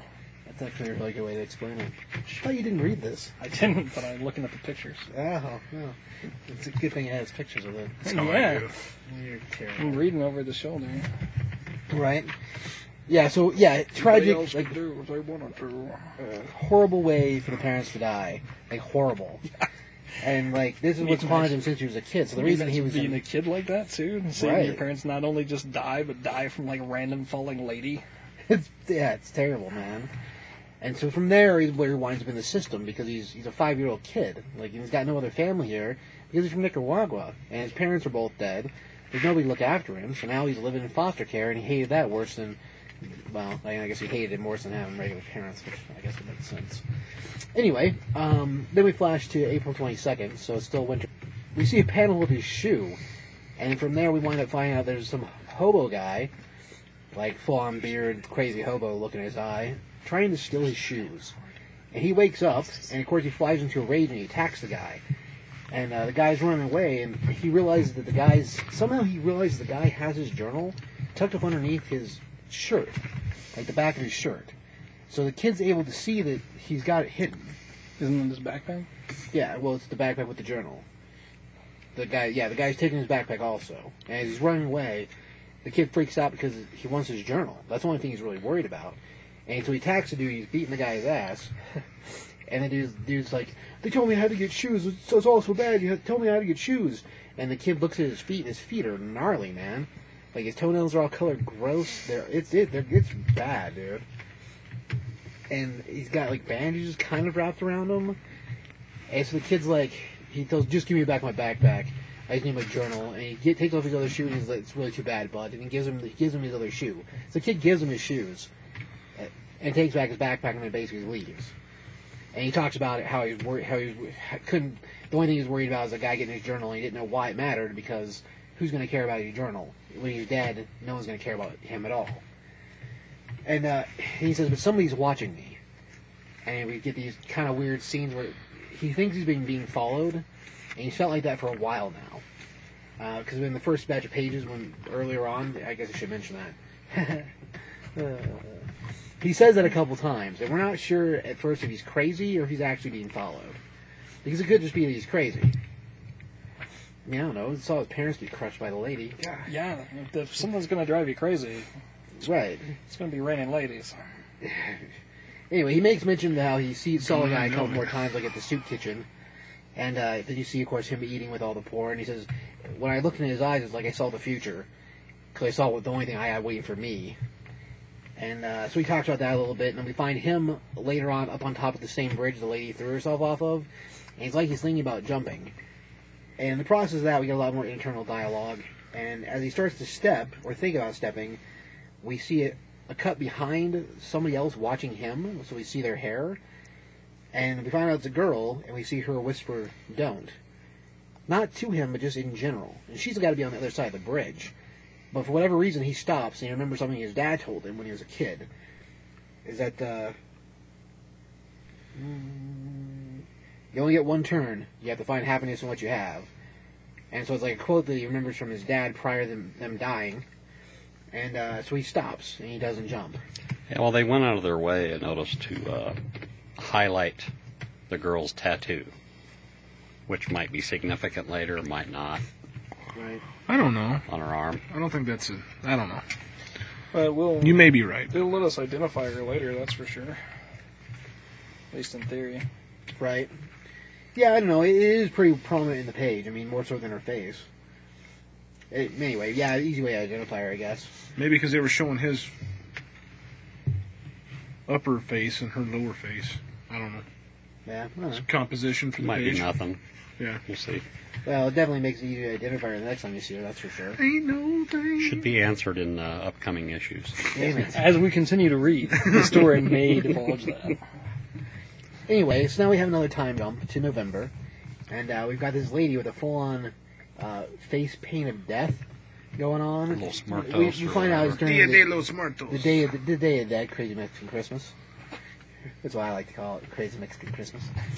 And he's walking through this basically street party, um, and he talks about he remembered his parents bringing him when he was a kid and stuff like this, and he's wandering through smoking this cigarette, and uh, as he's going through the crowd, he talks about how he knows he he feels like he's being watched again. And then you see this glimpse where he sees uh, this guy give him this weird eye, like weird look. The black guy with uh, these cornrows gives him a strange look, and it gives him pause. And he turns and he sees the girl who's, who's seen following him, and he it freezes. And she she she looks at him. and He's like, "Hey, hey, you!" And he starts chasing after her, and he comes real close to the uh, to the color guy, and he says, "It's a sting. Watch out. You're gonna need to run." And the kid, he's like, "What?" And I, at this point, I I don't even know what the heck's supposed to be going on because he, he's in the middle of this crazy party, and there's all these different shots of what look like suit guys watching him, and then these other people watching him too, like street vendor types. Anyway, about that time, you see these guys rush him. Do you think this uh, girl here he sees in the crowd and smoking a cigarette? Do you think that's the tattoo that we saw earlier? Oh yeah, it's clearly the tattoo. Yeah, that's why it's so easy to see her on the next page. Oh, okay. Yeah, it's clearly her. But yeah, that's why he recognizes her and he yells at her because apparently he's seen her a couple times in the previous months, but like out of the corner of your eye type. hmm Anyway, so then he gets rushed by these these two guys with uh, walkie-talkies that are saying "move, move," and all of a sudden you see all these other guys in the crowd start running towards him, like dressed in business suit type. And so he, of course, starts to flee. And as he's running, he winds up running past his arcade, where we see another guy inside, who we saw earlier on in the pages also, just like in the background, who's playing. He's playing a video game. I don't know if you can see the game he's playing. Oh, 720 is what he's playing, whatever that is. And uh, he's like, "Oh man, I was just about to make it to the next level." Oh well, I guess the quarter's a good thing to pay to mess with the with the police. And he opens the door and he stops the two cops chasing the guy by randomly opening the door in front of him and taking them both out. That gives our guy a chance to dodge into uh, into another store and run out the back door. When he runs out the back, guess who's waiting for him? Chick with the motorcycle. Oh, Boom. oh, tattoo girl with a motorcycle. Yeah, tattoo girl with the motorcycle. But as he's making his way to the exit, there, it's kind of odd that they that he brings up that it's only a matter of time, couldn't run it forever, which Right. Well, yeah, all of his internal dialogue make you think that he's been expecting this, maybe. Which, uh, up to this point, we really all we've known about him is a few panels we see of him being homeless, and uh, how he's not as corrupt as he could be, I guess. Because with the homeless guy, he had the dude to the point to where he could just rail him and be done with him, but instead he gives him his shoes. It's a little weird. so like mentions he hates the streets, but it beats jail. So Right. Yeah, he hates living on the street, but beats being in jail. Anyway, so she pulls up on a motorcycle and she's like, "Hop on!" And so he grabs on, and they, she goes riding him off, and we see them pass a set of cops in a car who start chasing him, and the whole time he's like, he, he he looks back, he's like, "Cops!" And she's like, "Oh, is that what they're called?" You learn something new every day. Like making fun of him, which is, I don't know. This is funny when I was reading it. Anyway, um, there's a word for that kind of behavior from a from a lady. oh wow, Greenland? it's not very man, guys here, man. I was going to say sarcasm or snarkiness, but It, it's a harder word that starts with a C. I guess I guess it's the same. Cucumber. Any, Yes. That's a hard Man, word. I can't believe you said that. We're gonna have to cut that out later. Anyway, it's very cinematographic, very very cinematic because the way the motorcycle moves up on the, the, the different ridges in the city, because they're in San Francisco, so it goes up and down hills, and the way the cops are shooting at him, the way it's drawn is very it's very cinematic. Anyway, um, she tells him to grab the grab the to grab the uh, steering the the motorcycle's uh, handles. Throttle. There we go. Yeah, Handlebars. handlebar. She says handlebar, but throttle's what it would be. And he's like, "What?" She goes, "Well, you better grab it, otherwise it's going to be a, it's going to be a problem." And she basically jumps off the bike, backflips onto the hood of the cop car, smashes through the window, and takes out both the cops in the car. Pretty freaking epic style, Does she man. kill him? Uh, yeah. She might not kill the driver because she she messes him up pretty. Oh no, she does kill the driver for sure. The other guy in the seat pulls a gun on her, and, and she winds up using the gun against him, and then tells him that she, he better he should watch out. And she dives out the window of the car as it smashes into like a, a phone pole. Okay. So I'm gonna say they both probably died. If Yeah. not, then the dude in the passenger seat is probably pretty jacked up because it crashes the hell out of that car. And then we see, of course, him on the bike, and he doesn't know how to ride a bike, obviously, as he crashes it through the intersection on the other side, sending it to the ground. And about that time, he, he scrapes up his leg really bad, and uh, so he de- decides to ditch the bike, and he, he's running through this parking garage, picks up his backpack, and he's being chased by an, another guy, who a cop. And uh, as he's in the uh, as in the in the uh, parking garage, he winds up getting cornered by the cop, and the cop pulls out his gun and points at him. He's like, I, "I surrender. I give up, man." He's like, "Oh, there's there's no surrendering for you," and he gets ready to shoot him, and then all of a sudden we get this slunk kind of noise, and uh, it's it's our girl, and she stabbed the dude with a samurai sword through the back, and she kills him. And at first she seems kind of shocked she's killed him, but at the same time she's she's she tells the guy in the well the heat our guy is definitely scared by it. He's like freaking out because he was a cop, and she's like he was gonna kill you, and he's like it was a cop. Anyway, it's it's uh yeah it gets kind of muddled when I try to describe it, didn't it? Well, I think it's bad news. I mean, yeah, murder is always bad, but murder of a cop, that's pretty. It's pretty bad too. I mean, it's very like like I said, this book takes place during the '80s, and it was a different kind of I don't know the way they do TV shows now and versus then. It's a different kind of feel. Anyway, he's still freaking out about the dead cop, and then all of a sudden we see somebody from behind come with a bag and put it over his head. And the next couple panels are black, and we find him handcuffed on top of a stool. And in this room are all these people that were at the the uh, the Day street fair. Dead thing. Yeah, we got, we got the girl dressing that had her face painted like death. The black guy who told him was a sting and a run.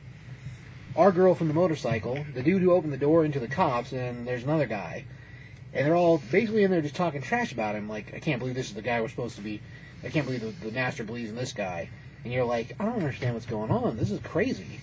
And he feels basically the same way. He's like, well, if you guys really want to talk crap, why am I tied? If you guys are so big, why am I still tied up? Like all of a sudden he's some kind of awesome. And then we see this little old man come walking through the group, and he's full on got like Colonel Sanders mustache, man.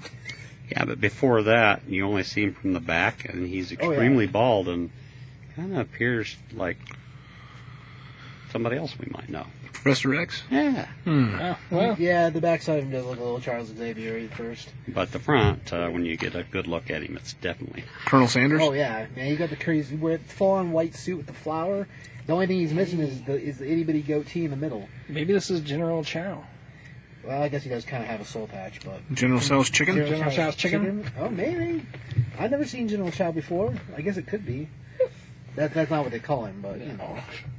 But that's definitely definitely what he looks like. Anyway, uh, all the others shut up around him, and basically, it's obviously he's in charge of the situation. And he starts talking to the kid, telling him, "Well, if you, if you want to," basically, he tells him that you can either be part of us or you can leave, and that's basically it. He's like, "I've seen things in you that that, that I recognize as being talent. We want to hone your talent." And so at first the kid's like, "I don't need any of your crap," and so he gets up. They uh, then then time he gets up, he takes his backpack and goes out into the out out the door in the room. It's the only door in the room. And he goes out and it leads him into what looks like the back of a restaurant where they're like preparing noodles or whatever. It is General Tso. Well, I guess it's on the menu. Anyway, he walks out and he gets outside into the street, and the girl from the bike she stops him and she starts talking to him about how this is what you want your life to be. You don't have any other choices in life. And while the old man was talking to him, he basically offered, offered him the chance to join their group and become a, a trained assassin. And he's like, "Murder? Are you kidding? I don't want to be a murderer." And he's like, "Well, you could be you could be one of the great trained assassins. I see the tech skills you have that we just have to train you." And so basically, he's offering him to become an assassin. And he's like, "That's crazy." And so he leaves. And now she's outside talking to him like, "Well, is it any crazier than living on the street like a hobo?" where you won't last another year. where you won't last another year. Yeah, and she says, "I've seen you be- do things that are kind. That's why the general. That's why he wants you. I, saw you with the hobo in your shoes. Like he wants you because you have kindness in you." And eh, for whatever reason, like her little bit of talking to him, he decides to turn around and come back. And we get another flash inside the room with uh, all the other kids, and they're like, "Huh, that was a waste of time." And he's like, "We'll give her a chance to talk to him. If he doesn't come back, then he doesn't come back." And then he comes back in, and he's like, "Well, if you if you decide to go on this this this this uh, embark on our journey, there's only a few, there's a few rules, and the rules are like most of them make sense, but they're it, it's kind of it's kind of weird." And he he he's basically asked the group who wants to sponsor him, and no one will stand no one will stand up, no one will do it for him, and then of course she says that she'll sponsor him, and he says, "Well, then his mistakes are your mistakes." And then he opens his back panel on the wall, and there's this giant like. I don't know, this crazy, it's like a crazy giant schoolhouse, like a whole hidden city almost. And he basically tells them that, welcome to the, what does he say? He says- Thunderdome. No, that Oh, would be fun if man. he did. Where's Tina? right? This is her. Wow, she didn't uh, age well. no, the years Yeah. weren't kind to her. He tells them, well, because you have the rage, rage inside you, you're going to have to control that. So you may yet survive the King's Dominion School of Deadly Arts, which apparently is what the giant campus inside the hidden city is. Yes, it looks like this gigantic cave that has a, a full-on mansion built inside. Oh yeah, it's definitely. And they go getting to it. They go down this spiral of stairs, kind of like uh, you remember National Treasure when they went to the, the down the giant case of stairs into the ground to find the hidden treasure. Don't shake your head. With You the- know. I've never seen it. You've never seen that movie? No. It's fantastic. You know instinctively. Anyway, they climb Grand down. spiral staircase. Right, yeah, it's awesome. Anyway, the whole time he's going down, he's giving them the rules, and rule number one uh, was uh, Don't talk about Fight Club. no, no, uh, that is rule number one. the old man's rule number one is no unsanctioned kills. Rule number two is no sex, no drugs, uh, no disobedience. And so I'm like, huh, interesting, because he's got this girl that obviously he's got the hots for, and she's supposed to be his sponsor, so we'll see how that goes. But uh, basically, it wraps with him introducing him to the school, and I don't know, book wise, it's pretty entertaining. I, I'm, I'm interested to get to the second issue to figure out what his whole deal was. I mean, from reading the previews, we kind of have an idea what he was into before. But up to this point, they haven't really divulged any of that. So I'm pretty sure he was a drug, drug mule of some kind at the time. And But it's hard to say why the cops were willing to just shoot him. And if there's something else to it. Because, like, what his dad was was a, was a police officer working for the Nicaraguan government. And then he, he flipped on him for the president, and that's what got him into America. So it makes me wonder if maybe there's ties to his family. They're they're leading these police officers after him, or these cops after him. because none of them identify themselves. They basically just come after him wearing suits with guns and they act very police authoritative. The only one that calls them cops is the guy at the arcade who steps out and opens the door. So, up to that point, the only other time we see police officers is when they're being chased on the bike, and that could be a totally different situation. So, uh, as far as setup is concerned, it's hard to say like why the guy in, in the garage is willing to draw down and just kill him without any questions. I don't know. It, it was it was pretty entertaining. Like I, I liked it. As far as books are concerned, um, Remender is awesome. Like everything else he's written uh, as of late has been great. Um, art style, eh, it, it's got a it's got a very unique art style. I I think that part of the color scheme is probably moving through the seasons at first, and then we get very black and blue at the end. But uh, I don't know. I, I I don't know. I, for first issue, I like it. Um, some, I think the colors, like, the action sequences were a little brighter. oh yeah, well yeah, it's clear whenever like his parent the parents get killed by the body of the lady. Wes Like- Craig, uh, The whole thing is like red throughout, so it's definitely to show off the uh, the emphasis at the end of it. I'm interested to see when I when I get a chance to read this one because I'm I'm going to be. But um, when I was kind of looking over your shoulder there, the, the guy in the arcade looks an awful lot like Daredevil. like who? like Daredevil. Looks like Matt Murdock. He's got the kind of red hair and he's got the glasses on the whole time, the the tie and stuff. So I'm sure he's not supposed to be, but he looked an awful lot like him to me. So that kind of makes me happy. All right. Um, Mike, give a score.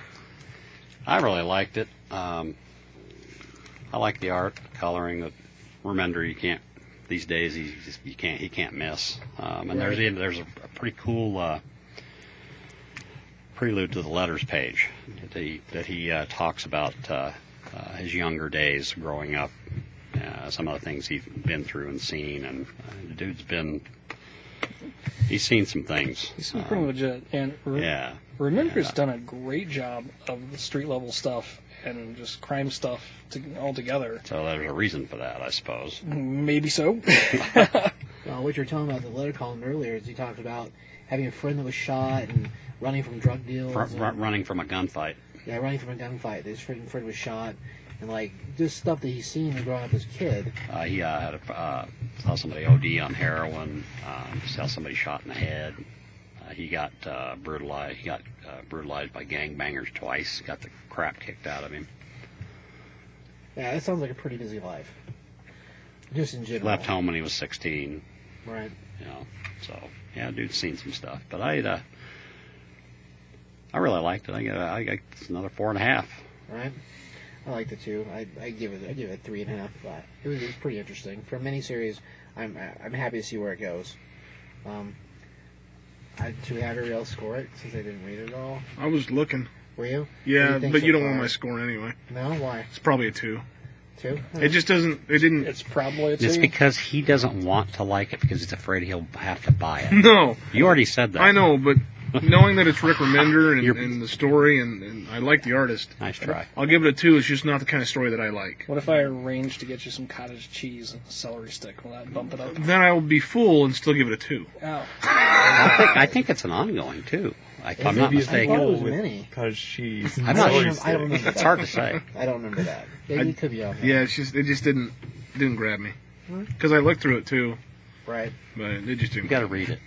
No. And the pan- the panel layouts are really cool. Yeah, too. that's pretty yeah. good. Like I said, it's That's why very. I say I cin- like the artist. It's very cinematic, like a lot like uh, what's the Dead Body Road? Like the way it moves panel to panel. This one does that too. just like during the dream sequence where Yeah. the parents died.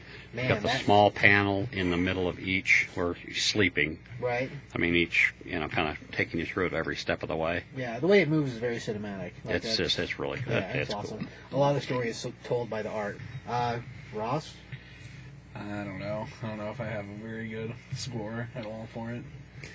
is yours negotiable Three. like Curtis's was? Yes, three, I not think. celery Rob, stick and cottage cheese. You're basically Yay. reading over my shoulders, so Uh, well, actually, it, it was one of those ones that when I first sent it, I, I didn't want anything to do with it, and when I got a chance to kind of look through it before when when it came out, I was like, oh, I got to get this book, and I just I just didn't get a chance to read it before we were done today. Um, but it sounds really really good. I, I'm interested in reading it. I'd give it about I'd give it a three. It looks like a really good read. So Cool. Mr. J, were you looking at Mike's copy over there? Yes, I was. What do you think, sir? Uh, I'll give it three popsicles and two drinks. They won't let you bring food, Mike. Oh. Sorry. They won't let you bring food, Jay. No, I'd say Aw. probably a three and a half. It looked pretty good. I mean, it, it was a pretty good story. For, Mm. Poor Mike. Or Mike. yeah, well, No food for you either. hey, we'll learn more as we read on, I suppose. I think. Damn it. I think it'll be As, flushed out as the story progresses, I like how it didn't even fit into context, and he still said it. Damn right. Okay, well, let's move on to uh, Batman and Robin Annual number two. Which I think everybody read. I think.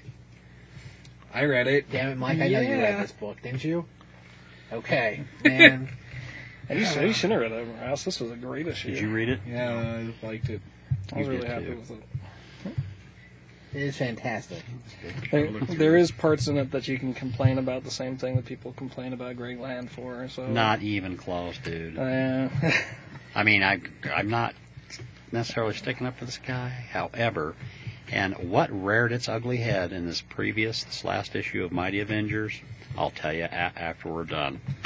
Because I can't talk like that on the podcast. I'm not gonna go with it, sir. But Was uh, it, Mike? You already know the Curtis answer. will. You already know the answer. I know. yeah, Rob, go on. I know. I'm sorry I brought that up. but um, actually, this is a, it's it's a really cool opening. So it's Gotham City several months ago, and we have Nightwing and Damian sitting on top of a building, and they're kind of just having like a little lunch break or something. They're maybe doing a stakeout. It's kind of hard to say. But uh, they're overlooking the street cars, and they're kind of talking about what it is to be Robin, and like uh, Damian, you know, of course, is being all full of himself, and like he always thinks that he's the superior everything. So, but Nightwing's like kind of telling him about this was the story that I like to tell that um, that shows why Batman needed an uh, an a sidekick and like an apprentice. And like so, this is my story for like the first week of me being Robin. And, and even though you know, even as he's trying to tell it, like Robin's, like Damian's kind of being like, "Well, you might have started making the Robin position, but I perfected it." So, but we have that at the very beginning, and then it kind of flashes to right now, and we see Batman, or we see Bruce Wayne actually, and he's up in the ceiling tiles of I believe Damian's room, and he's found this uh, little box and on the box it says the Robin Cave, no bats or no butlers allowed. And he brings it out of the roof, and uh, he and Alfred are kind of like not sure what to do with it, and so they called in Nightwing. And uh, Bruce kind of, well, actually, Dick kind of makes a big thing of like, oh, you guys actually waited for me to open it, you know? Because Bruce would normally just ripped it open, not thought about it at all. But um, really quick. Hmm. I, I really, really liked this part at the start with uh, Damian and Nightwing. Because it reminded me of kind of what I always wanted there to be in the New 52 that never actually ended up happening.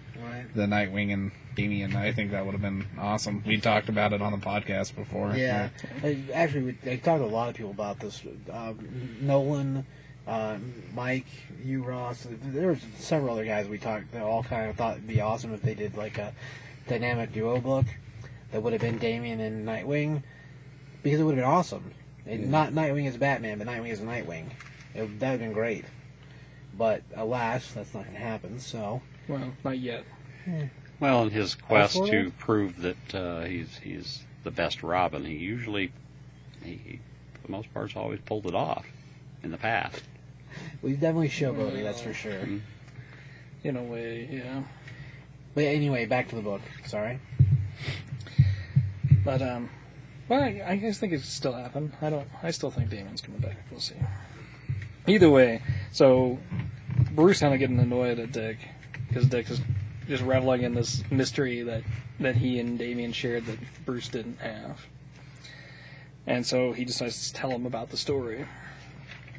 And uh, we kind of get this cool flashback with Batman and Dick Grayson, and we get to once again see the new 52 version of the original Robin costume, which is pretty cool. I was gonna say it's just not bad. Yeah. Yeah, I'm I'm sad to not see the original costume anymore, but so many people couldn't get over ignorance of it. It's kind of nice that they changed it, anyways.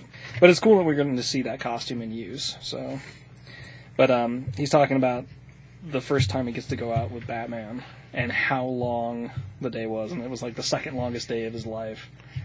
and he's in school, and they just have every piece of dialogue basically like and then something blah blah blah something blah blah and it just goes through the whole day and it's just the only thing that's changing is the class he's in. Until it's finally time to go. And he kind of has that big celebration thing where he slides down the banister and everything. And you can kind of see that like alfred is like almost unimpressed with anything about it. But um, alfred winds up taking him home and the first thing he does is show Bruce his new costume that he wants to take out with him, and it's kind of ridiculous. It's like his Flying Grayson's shirt, which has the very Nightwing-like symbol on it, and like this headband with these crazy tassels on the back, and gloves with streamers, and a sash, and Kind of reminded me of like Disco Nightwing meets El Gaucho. a little bit, yeah. It might have been poking fun a little bit of '80s Nightwing with the big collar and everything. But uh, yeah, Bruce is like, no, no, you're going to use the costume I picked because I don't want to draw attention. And the sad thing in my mind was like, well, blue would have been a lot less attention than It's the it's the frilly streamers and this the crazy headband, man. yeah. My God, the sash. Yeah. Well, he definitely was setting himself up to be more showboaty. And that's not what Badge wants. He doesn't want to be showboaty. He wants to do what he does and get out of there. No pizzazz allowed. Yes. Right. Because uh, you can kind of see that Batman's already got some disdain for other crime fighters. Because he thinks that they're kind of like glory hounds, Right. where he's all about the business, the mission. Don't get in the way of the mission with your streamers. so he basically like gives him a timeline. You're gonna get done. You're gonna get dressed in this much time, and we're gonna go. And he's telling him as he goes, and like you're gonna do this. You're gonna stay 100 paces away, and you're gonna watch, and you're only gonna do what I tell you to do. And basically, Robin's like, you know, this is worthless. Like, why am I even here? All I'm doing is sitting here watching Batman. And Batman's like taking this whole gang of drug lords out with machine guns and stuff, and he's sitting on a top of a crate somewhere. Oh, I just think it's kind of important. It it was important for me, at least, because I always kind of wondered how old Dick was when he was Robin. Hmm. And it says in here that he's 16, so he's actually already like Yeah, he's he's a, an adult. Like, he's he's quite a bit older than he was in the original telling, Mm. and it's always tricky. Like I, in comics, I, I never like them putting a, an actual age to characters because sometimes, of course, it's hard to draw them out that you way. age them, yeah. and- And I mean, really, you don't you don't want to do much aging with them, anyways, because as much as everybody wants to be like, "Oh, your Batman should be like 70," nobody wants to see Batman as seventy, and if you do, you're an idiot. So, I, don't I did. I did like though that you have an age that way you can kind of see how the Robin timeline fits in. This is Yeah. true. You, you do get a little bit of that. So, but um, as Robin's kind of watching this and just being ticked off that he doesn't get to do anything, one of the uh, one of the thugs managed to get away from Batman, and it seems like he doesn't see where he goes. And so Robin like sneaks around, and the guy has phoned his boss, who's a character called the Tusk, and is basically saying like, "Oh yeah, he's he's bit your, you know, these uh, these fake capers." So we totally have him where we want him to be, and he's just alone. And like, so he's giving information to the Tusk about how Batman operates. And um, It makes it sound like Batman's been tricked into being there. and he might have been by by the Tusk, or at least that's what this thug thinks. Right. And so Robin takes him out, and uh, Batman finishes the last of the gang, and like uh, Robin has dragged the guy over, and he's like, "Hey, missed one." And he's like, all standing all cool style, like pointing at the guy. And of course, as any time that anybody does something that Batman doesn't like, he just totally flies kind of into a rage and like, You're fired is always the answer. and pretty much, get in the car, you're done. I can't believe you can't listen to my rules. And so he basically demands that Robin goes back with him, and Dick's kind of thinking, well, oh, you'll you'll turn around, you'll realize that this was a mistake, and he kind of pulls the ultimatum on him that like, well, you know, if I don't get to keep being Robin, you're not going to know what this guy had to say. And Batman was just like, I'm done. I'm not going to hear it. Get the heck out of the car. You're finished. He tells me he's fired. Mm-hmm. And then he speeds off for the rest of the night. Right. And so from there, um, we kind of see like the next day, and it's Dick's getting ready for school, and he's kind of like, "Well, do you think he's gonna think he's gonna change his mind?" And Alfred's like, "Yeah, I don't really know. I, I don't I don't remember any time that Bruce has ever really changed his mind on anything." So we're not going to talk about this anymore. Yeah. And so uh, Dick winds up going to school, and he says that this was his longest day of his life, and it's the same school day. It's the same things, blah blah blah, blah blah blah, until he's done. And uh, so Bruce is heading out for the night, and he's already changed into his Robin gear, and he comes down the stairs, and he's basically like, you know, I understand why you wanted to do this now, and I totally get it, and here's what the goon said, like they're gonna hit this bank. So let me come with you, and we'll go take care of it. And Bruce is pretty much like, no, you're staying here, you're done. And so he goes and gets in the car. And Robin goes to his room and he's kind of just sulking for a little bit. And then uh, he decides to take off on his own. What we find out is that he didn't give him all the information. He told him the cover spot that this Tusk character was going to hit. And so he was going to go to the real crime show. That way he could prove to Batman, you know, that he was valuable and he needed to be there. And so he goes and takes him on solo. And he's actually dealing with all the thugs pretty well. Until he gets waylaid by this gigantic hand that eventually we, we see belongs to like a mutant elephant man. Com- so freaking crazy. complete with like crazy tusks and hillbilly teeth. Oh yeah. Dressed like a '70s pimp. Freaking awesome. Time to pick on somebody my size. And so from there, he and Robin kind of wind up having a, a little bit of a scuffle. It's pretty much that. Well, I think he just got waylaid by him. And as he's uh, as he's kind of shaking down Robin and telling him, you know, if you're the best that Gotham's got, you better not ever think about coming to Chicago because he'll never be able to stand up to what we have. Which is funny because I kind of like this idea as well because there's there's a lot of people who kind of come to that conclusion that oh Batman made his own villains. Well, this kind of shows that some of these supervillains were already out there. They were already doing things. So if Chicago already had its own super criminals, it hmm, kind of shows that Batman wasn't the catalyst for all of this. right. Well, yeah, and the, like Nightwing's where he wound up going to in our present books Yeah, is Chicago. It kind of gives another connection because we've already seen Jim left Chicago to come to Gotham. Right. And so now we got Nightwing going back there. So Chicago's got its own deals. But um, as he's trying to shake down Robin, we see uh, one of Batman's um, grappling lines kind of wrap around his head. And he pulls him around out of, out of the scene. And so he and Batman kind of start tussling. And uh, actually, the. Uh, the Tusk managed to get uh, get one over on, on Batman. He's he was stronger than he thought he was, and so he managed to huck him against the side of a a lamppost, and then comes after him and continues to fight him. And Batman starts to kind of gain some uh, some leverage on him, and so Tusk tells him tells his goons to shoot Robin, and that kind of causes Batman to lose focus, and he goes after him and uh, manages to get knocked out by the uh, by the tusk. And so when they come uh, from there, actually, I guess it's also uh, what Robin. Robin's being pulled around, and they load him into uh, load him into a helicopter. And uh, the Tusk is basically talking all kinds of junk about how he's going to throw him out of the helicopter, watch him fall to their death. And he grabs Robin, he's about to throw him out there, and Robin manages to whirl around and kick him in the eye. And from there, and the guy's making this big deal about how, oh, you must be so afraid, you must be so afraid because you're up here so high and you can't fly and blah blah blah. And so Robin like runs out of the side of the helicopter, and jumping in midair manages to get his his uh, handcuffed hands underneath his feet, doing this little flip, catch onto the bottom of the helicopter, spin around and come through the other side, and kick the tusk so hard that he actually sends him flying out the other side of the, ele- the helicopter, along with breaking off his tusk, which sends him falling into the bay.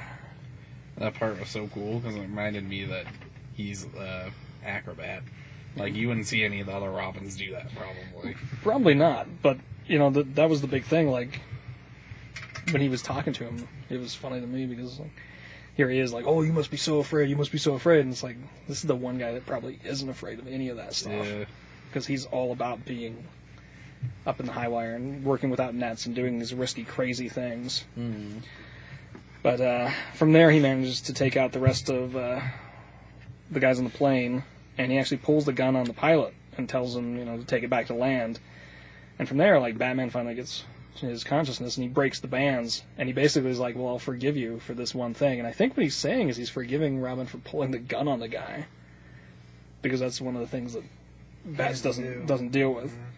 But um, Batman finds the the tusk and gives it to Robin, and then orders the guy out of the helicopter control pilot uh, control suit, and then takes over flying the helicopter. Um, from there, we kind of fast forward as the Tusk makes it kind of his big thing to come to Gotham and always try to challenge Robin. And Robin's kind of whole gimmick with him, and it seems like he was always trying to take his other Tusk. And um, we see him several times locked up in Arkham Asylum, in the same prisons that they keep uh, Killer Croc and some of the others. And he's just kind of talking about how he kind of just lost track of him. And he just kind of faded away. And so we never knew what happened to him, whether he quit or he retired or what happened, where he went. And so the last part of the story is back in the present, and Dick opens the box, and inside is the other Tusk. And uh, there's a note on it from Damian. Hail, Robin. Got him. Let me know if you need any more of my help taking down your bad guys, Damian. And they all kind of share like a last moment of Damian. Like, here's the Damian. There's you know the things that he could do. And then the kind of the last final panel is actually all three of them together, kind of swinging through the city. Which is cool. Yeah. Makes the only thing I wonder now is what happened to Tusk for Damian to get the Tusk. Yeah, like how no one questioned that. And it was like, yeah. Yeah. Yeah. Oh, that's funny. And go up a little bit further in the ceiling, and his head is just sitting there. Yeah, that's kind of what I wonder. Is like, did he did he kill him to get the Tusk? Probably. Did he find him in some nursing home somewhere and bust it out? I mean, who knows? Like Damian has no scruples, and that's exactly what it is. Nobody questions it. They all kind of are like, "Ha ha! What a funny story!" But like, if he stopped coming, Mm. who knows what the Tusk steal was? So Well, yeah, it's like that canned laughter, and then the credits roll. Crazy. Yeah, this in general is a good issue, though. It's funny. I, I don't think that that's the thing we're supposed to think about, but it was the same thing I thought about right when I got Yeah. done with it. It was like, well, what happened to the Tusk then? Did Damian kill him? right? Like, like is he hunting down these guys? I just And- kind of assumed that that was probably what happened, and everyone just tried to not think about it probably at the Mm. end. right. But either way, All right. Uh, Curtis score. Probably three and a half. It's a better score than the first one. Ross. I'd give it a four. All right. Rob. I really enjoyed it. I, I was really happy with this one, so I'd give it a four as well. I the only character that wasn't in here that would have made it better was Jason. So I was really happy to see these guys all together. So Okay. Mr. J. I would probably give it a three and a half. Yeah, Mike. Give it a four. I mean, the previous Batman and Robin annual was really, really cool with the Right. Damian and, and Bruce's relationship, and this one follows suit with that. Yeah, his Grayson and, and and Damian. Grayson's. It, solid. Art's a little suspect here and there, but Yeah. yeah. the story, it's a four. Although he he gets the lead on drawing the Tusk, and Tusk looks fantastic. Now this so, is uh, you've, I've never seen this character. I haven't. Yeah, Yeah. I think it's a pretty much a new one. it's you know, I mean, he could have been dredged up from the old archives of Batman. He's, It's he's a cool character. it's really hard to say, but yeah, I, I think he's a one one and done guy for, for the new Fifty Two. So is this the guy that Kevin Smith's new movie is going to be about? That's about a walrus. Oh, my bad. And bad. men love of a walrus. It's wrong. That it exists. I thought he was done making movies. That's what he keeps saying. That was wishful thinking. I thought he said, "I'm sorry." That was before the finished." walrus.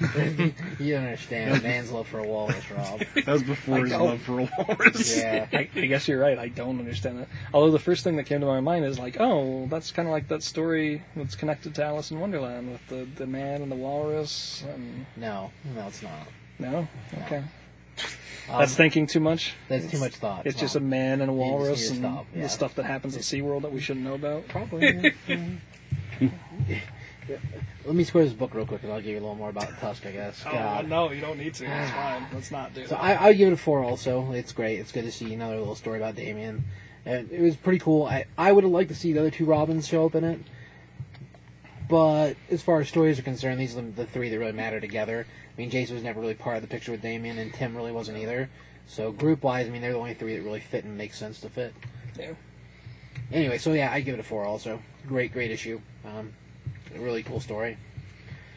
Anyway, so Tusk. Um, so apparently there's a man who's lost at sea, went up living on like an iceberg for I don't know X number of time, and then once he was rescued, he hired a man to dress in a walrus costume because he missed his only friend on the ice island that was a walrus.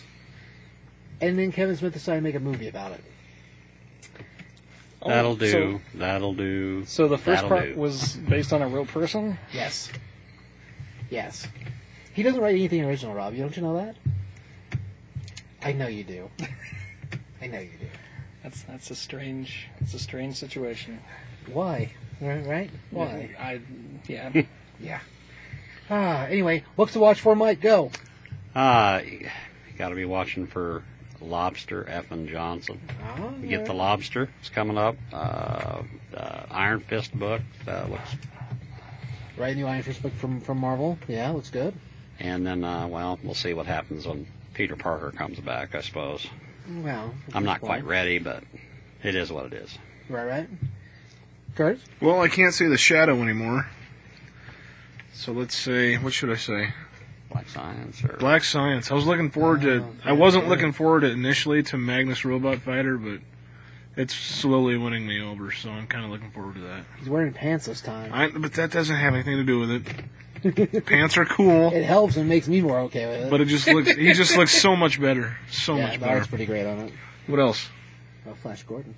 Hawkeye. Oh, Flash Gordon too. I, yeah. Hawkeye. Support these books, people. Jeez. Hawkeye. I don't swing that way, sir. I, I don't know what that means, but all right. I, yeah, yeah, I don't either. right. Mr. Ross. Uh, Jeff Parker's Aquaman has been really good so far, so keep up on that. And uh, Big shocker there. yeah, I know, right? You know what else Jeff Parker's writing? Batman 66. Flash. Gordon. Uh, yeah, I did actually know that too. There you go. So that'll probably be good too. Uh, the new Crazy Dark crossover thing that we saw in the back of books. Oh, right. Yeah. Oh, Batman being Eternal's coming too. Drowned by Swamp Thing. All right. Batman, the Batman Eternal coming up, yeah. Uh, Mr. J. Uh, either the X new X Factor that came out or the Jean Grey series. That's gonna be The crossover we just Yeah, the we talked about. The crossover first, yeah. Try. The trial of The Jean trial. Grey.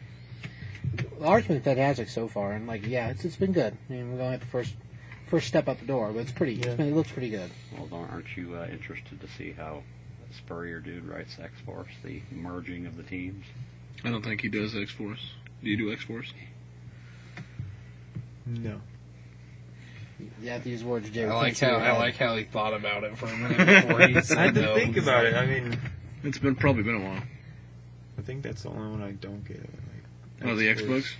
X Factor's gonna be. It's real good. So I'm with you on that one. Good stuff. Um, let's see. So what we Undertow looks like it'll be pretty good. Yes. I'm pretty I'm pretty into Ooh. that idea. Sovereign. Sovereign. oh yeah, sovereign. I Sovereign. think that looks good. It does. It looks pretty cool too. Um, Half of Danger, like we're about. I think it's number three is getting ready to come out. It's been pretty, it's been a pretty good book Half too. past danger. Not Half Past Danger. Sorry, Dead Body Road. Okay. I was saying Dead Body Road, but that's not what I said. Oh, and I think we have an issue, uh, another issue of Wild Blue Yonder coming up here pretty We quick. do. Number four. Number four. Finally. Yeah, I'd say the also Probably in a book. couple months. Uh, next week, I think. Hopefully, Next couple Prob- weeks. Probably in a couple months. we expect it sooner than that. June, yeah. And it's been four, three issues since June. Wow, hmm that's So yeah, that's crazy. Rob, books to watch for? It, it is a lot of work when you're doing it all, though. So, Oh yeah. but uh, yeah, Iron Fist, Moon Knight. Um, finally going to get Inhumans with Madureira doing the work, so that'll be fantastic. Um, there's going to be a lot of new stuff coming out of DC as well. So Aquaman and the others, if somebody hasn't already said that, look way forward to. You first. I know. Seems slacking. Dang it. Oh, plus it looks like we might see Wally West in DC, so that ought to be really cool. That's the way it's Flash. looking, yeah. Flash Annual number three. That's what it looks like. So It's a Flash Annual, three people watch for that one. Alright, I guess that's it, guys. key. See? I'm not doing it. No? Not this time, Key. fellas. Sorry. I thought Curtis was seriously Well, you're not- doing it for a second. You're not doing it. I did. He did. Hey, Tiki. You just got to go Tiki, Mike, Can't. Mike, Got, got anything left, man? Mikey. That'll be enough of that.